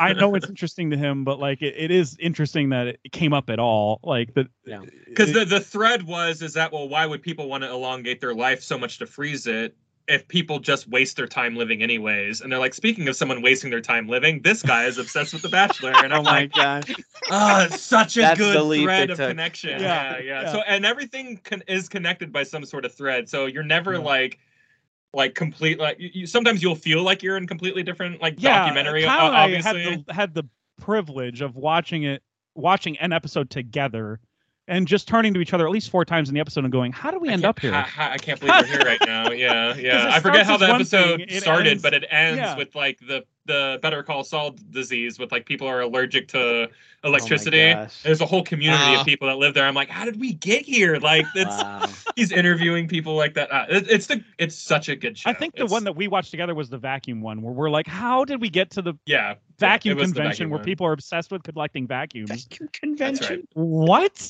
And it's, of course, it's all white people. And he brought that up, and they were like looking around. Specifically white dudes. It's a white dude thing. Yeah. And like they all had the same story. It's like, well, when I was like 13 or 14, I just fell in love with this vacuum cleaner. And it's just something I kept close to the chest my entire life. So I know exactly. I was like, this is just. Huh? Was David Wallace there with the suck it? Yeah, suck it. What are you gonna do? You're gonna suck it. Suck it. What? Suck it. All right, we gotta wrap up soon. Dan, let's go over to you for quick hits. I haven't touched on Jeff. You said that was your last one, right? That's it. Okay. Just Sea of Stars, and I haven't popped back into Armored Core, but I will, of course. And I saw all of you knuckleheads talking shit about One Piece, and I don't really appreciate it. All right, One Piece is a good time. I walked it back hard. All right, I did walk it back. I didn't say anything. It all started. I get people like it, but those people are dumb, and that's me walking it back. Hey. Listen. I am having a good time watching. Yeah. It, right? Are you watching a live action show? No. I'm saying the anime. But I did actually see a snippet of I can't remember his name, but the dude with the dude that's on like a really small boat. Know it, so and he's got okay. I wasn't sure how familiar you were with not very One Piece, but I saw a character who's like a big badass, like he just seems like an undefeatable character that they show a couple of times early on in the series, like a clip of him fighting some dudes on the sand. It actually, the way it was shot, like legit, was actually really cool. It's getting legitimately great reviews. Yeah, so people are actually enjoying it. But so. Apparently they involved the creator of the manga. And the anime. Best manga, best animation, best manga. I read all of it front to back, all the issues. Make America Nigerian great again. What? I don't know. You could have gone with make manga great again or something. I don't know. Cool. I'm having a good time watching the anime. There's a really cool arc right now where it's like, I mean, spoilers, like there's a city in the sky. It's like a cloud city, and it's actually kind of badass. Are they sky pirates now? Well, there are people up in the I guess they technically are, because they're in the sky, but they're not, like, you know. But it's actually really cool, because the way that the clouds animate is like water, so it's actually really interesting, because it's like they're in clouds, but it's like water. It's actually really cool. Whoa. So it's like Snake Way in Dragon Ball Z. I get you. Okay, cool. Yeah.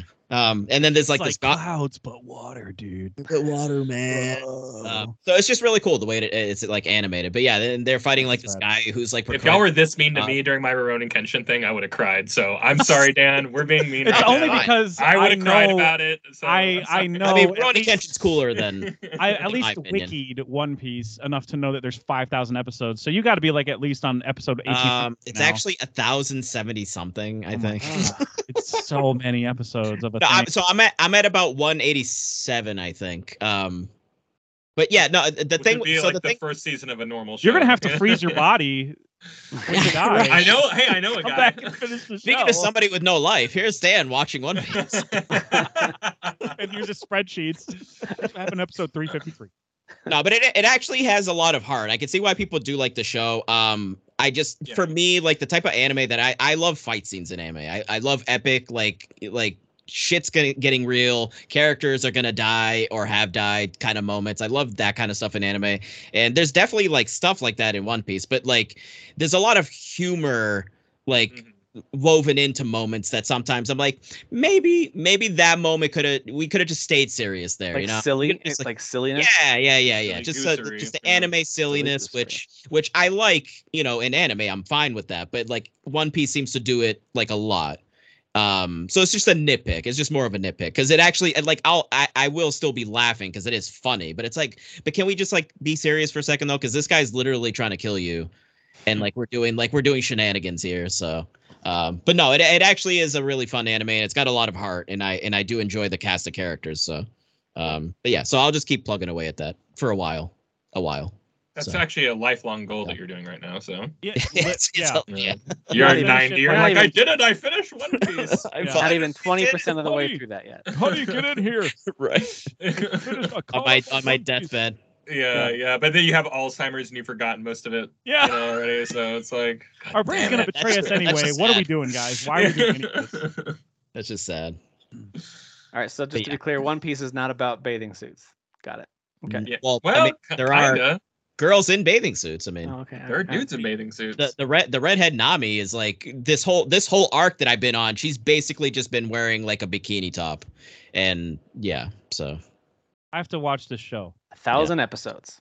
Yes, I don't know if she's in the bikini top for 1,000 episodes, but right now she's just. Well, then I don't have to watch this show.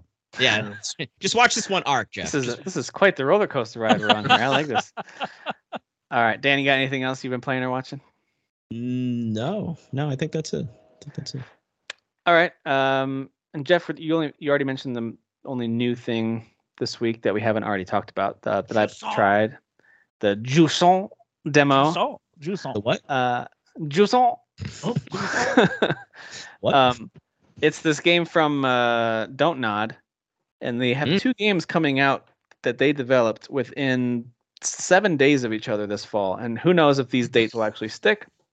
But this climbing simulation, basically, that Jeff was talking about, Jusson, comes out October 31st on Game Pass. So I'm with you. I will try it out there as well because I finished the demo. You have this cute little buddy in your backpack, some kind of little blue creature that kind of like comes out, and I don't know exactly what he is or what he's doing or why he's traveling with you. Of course, I don't explain any of that stuff.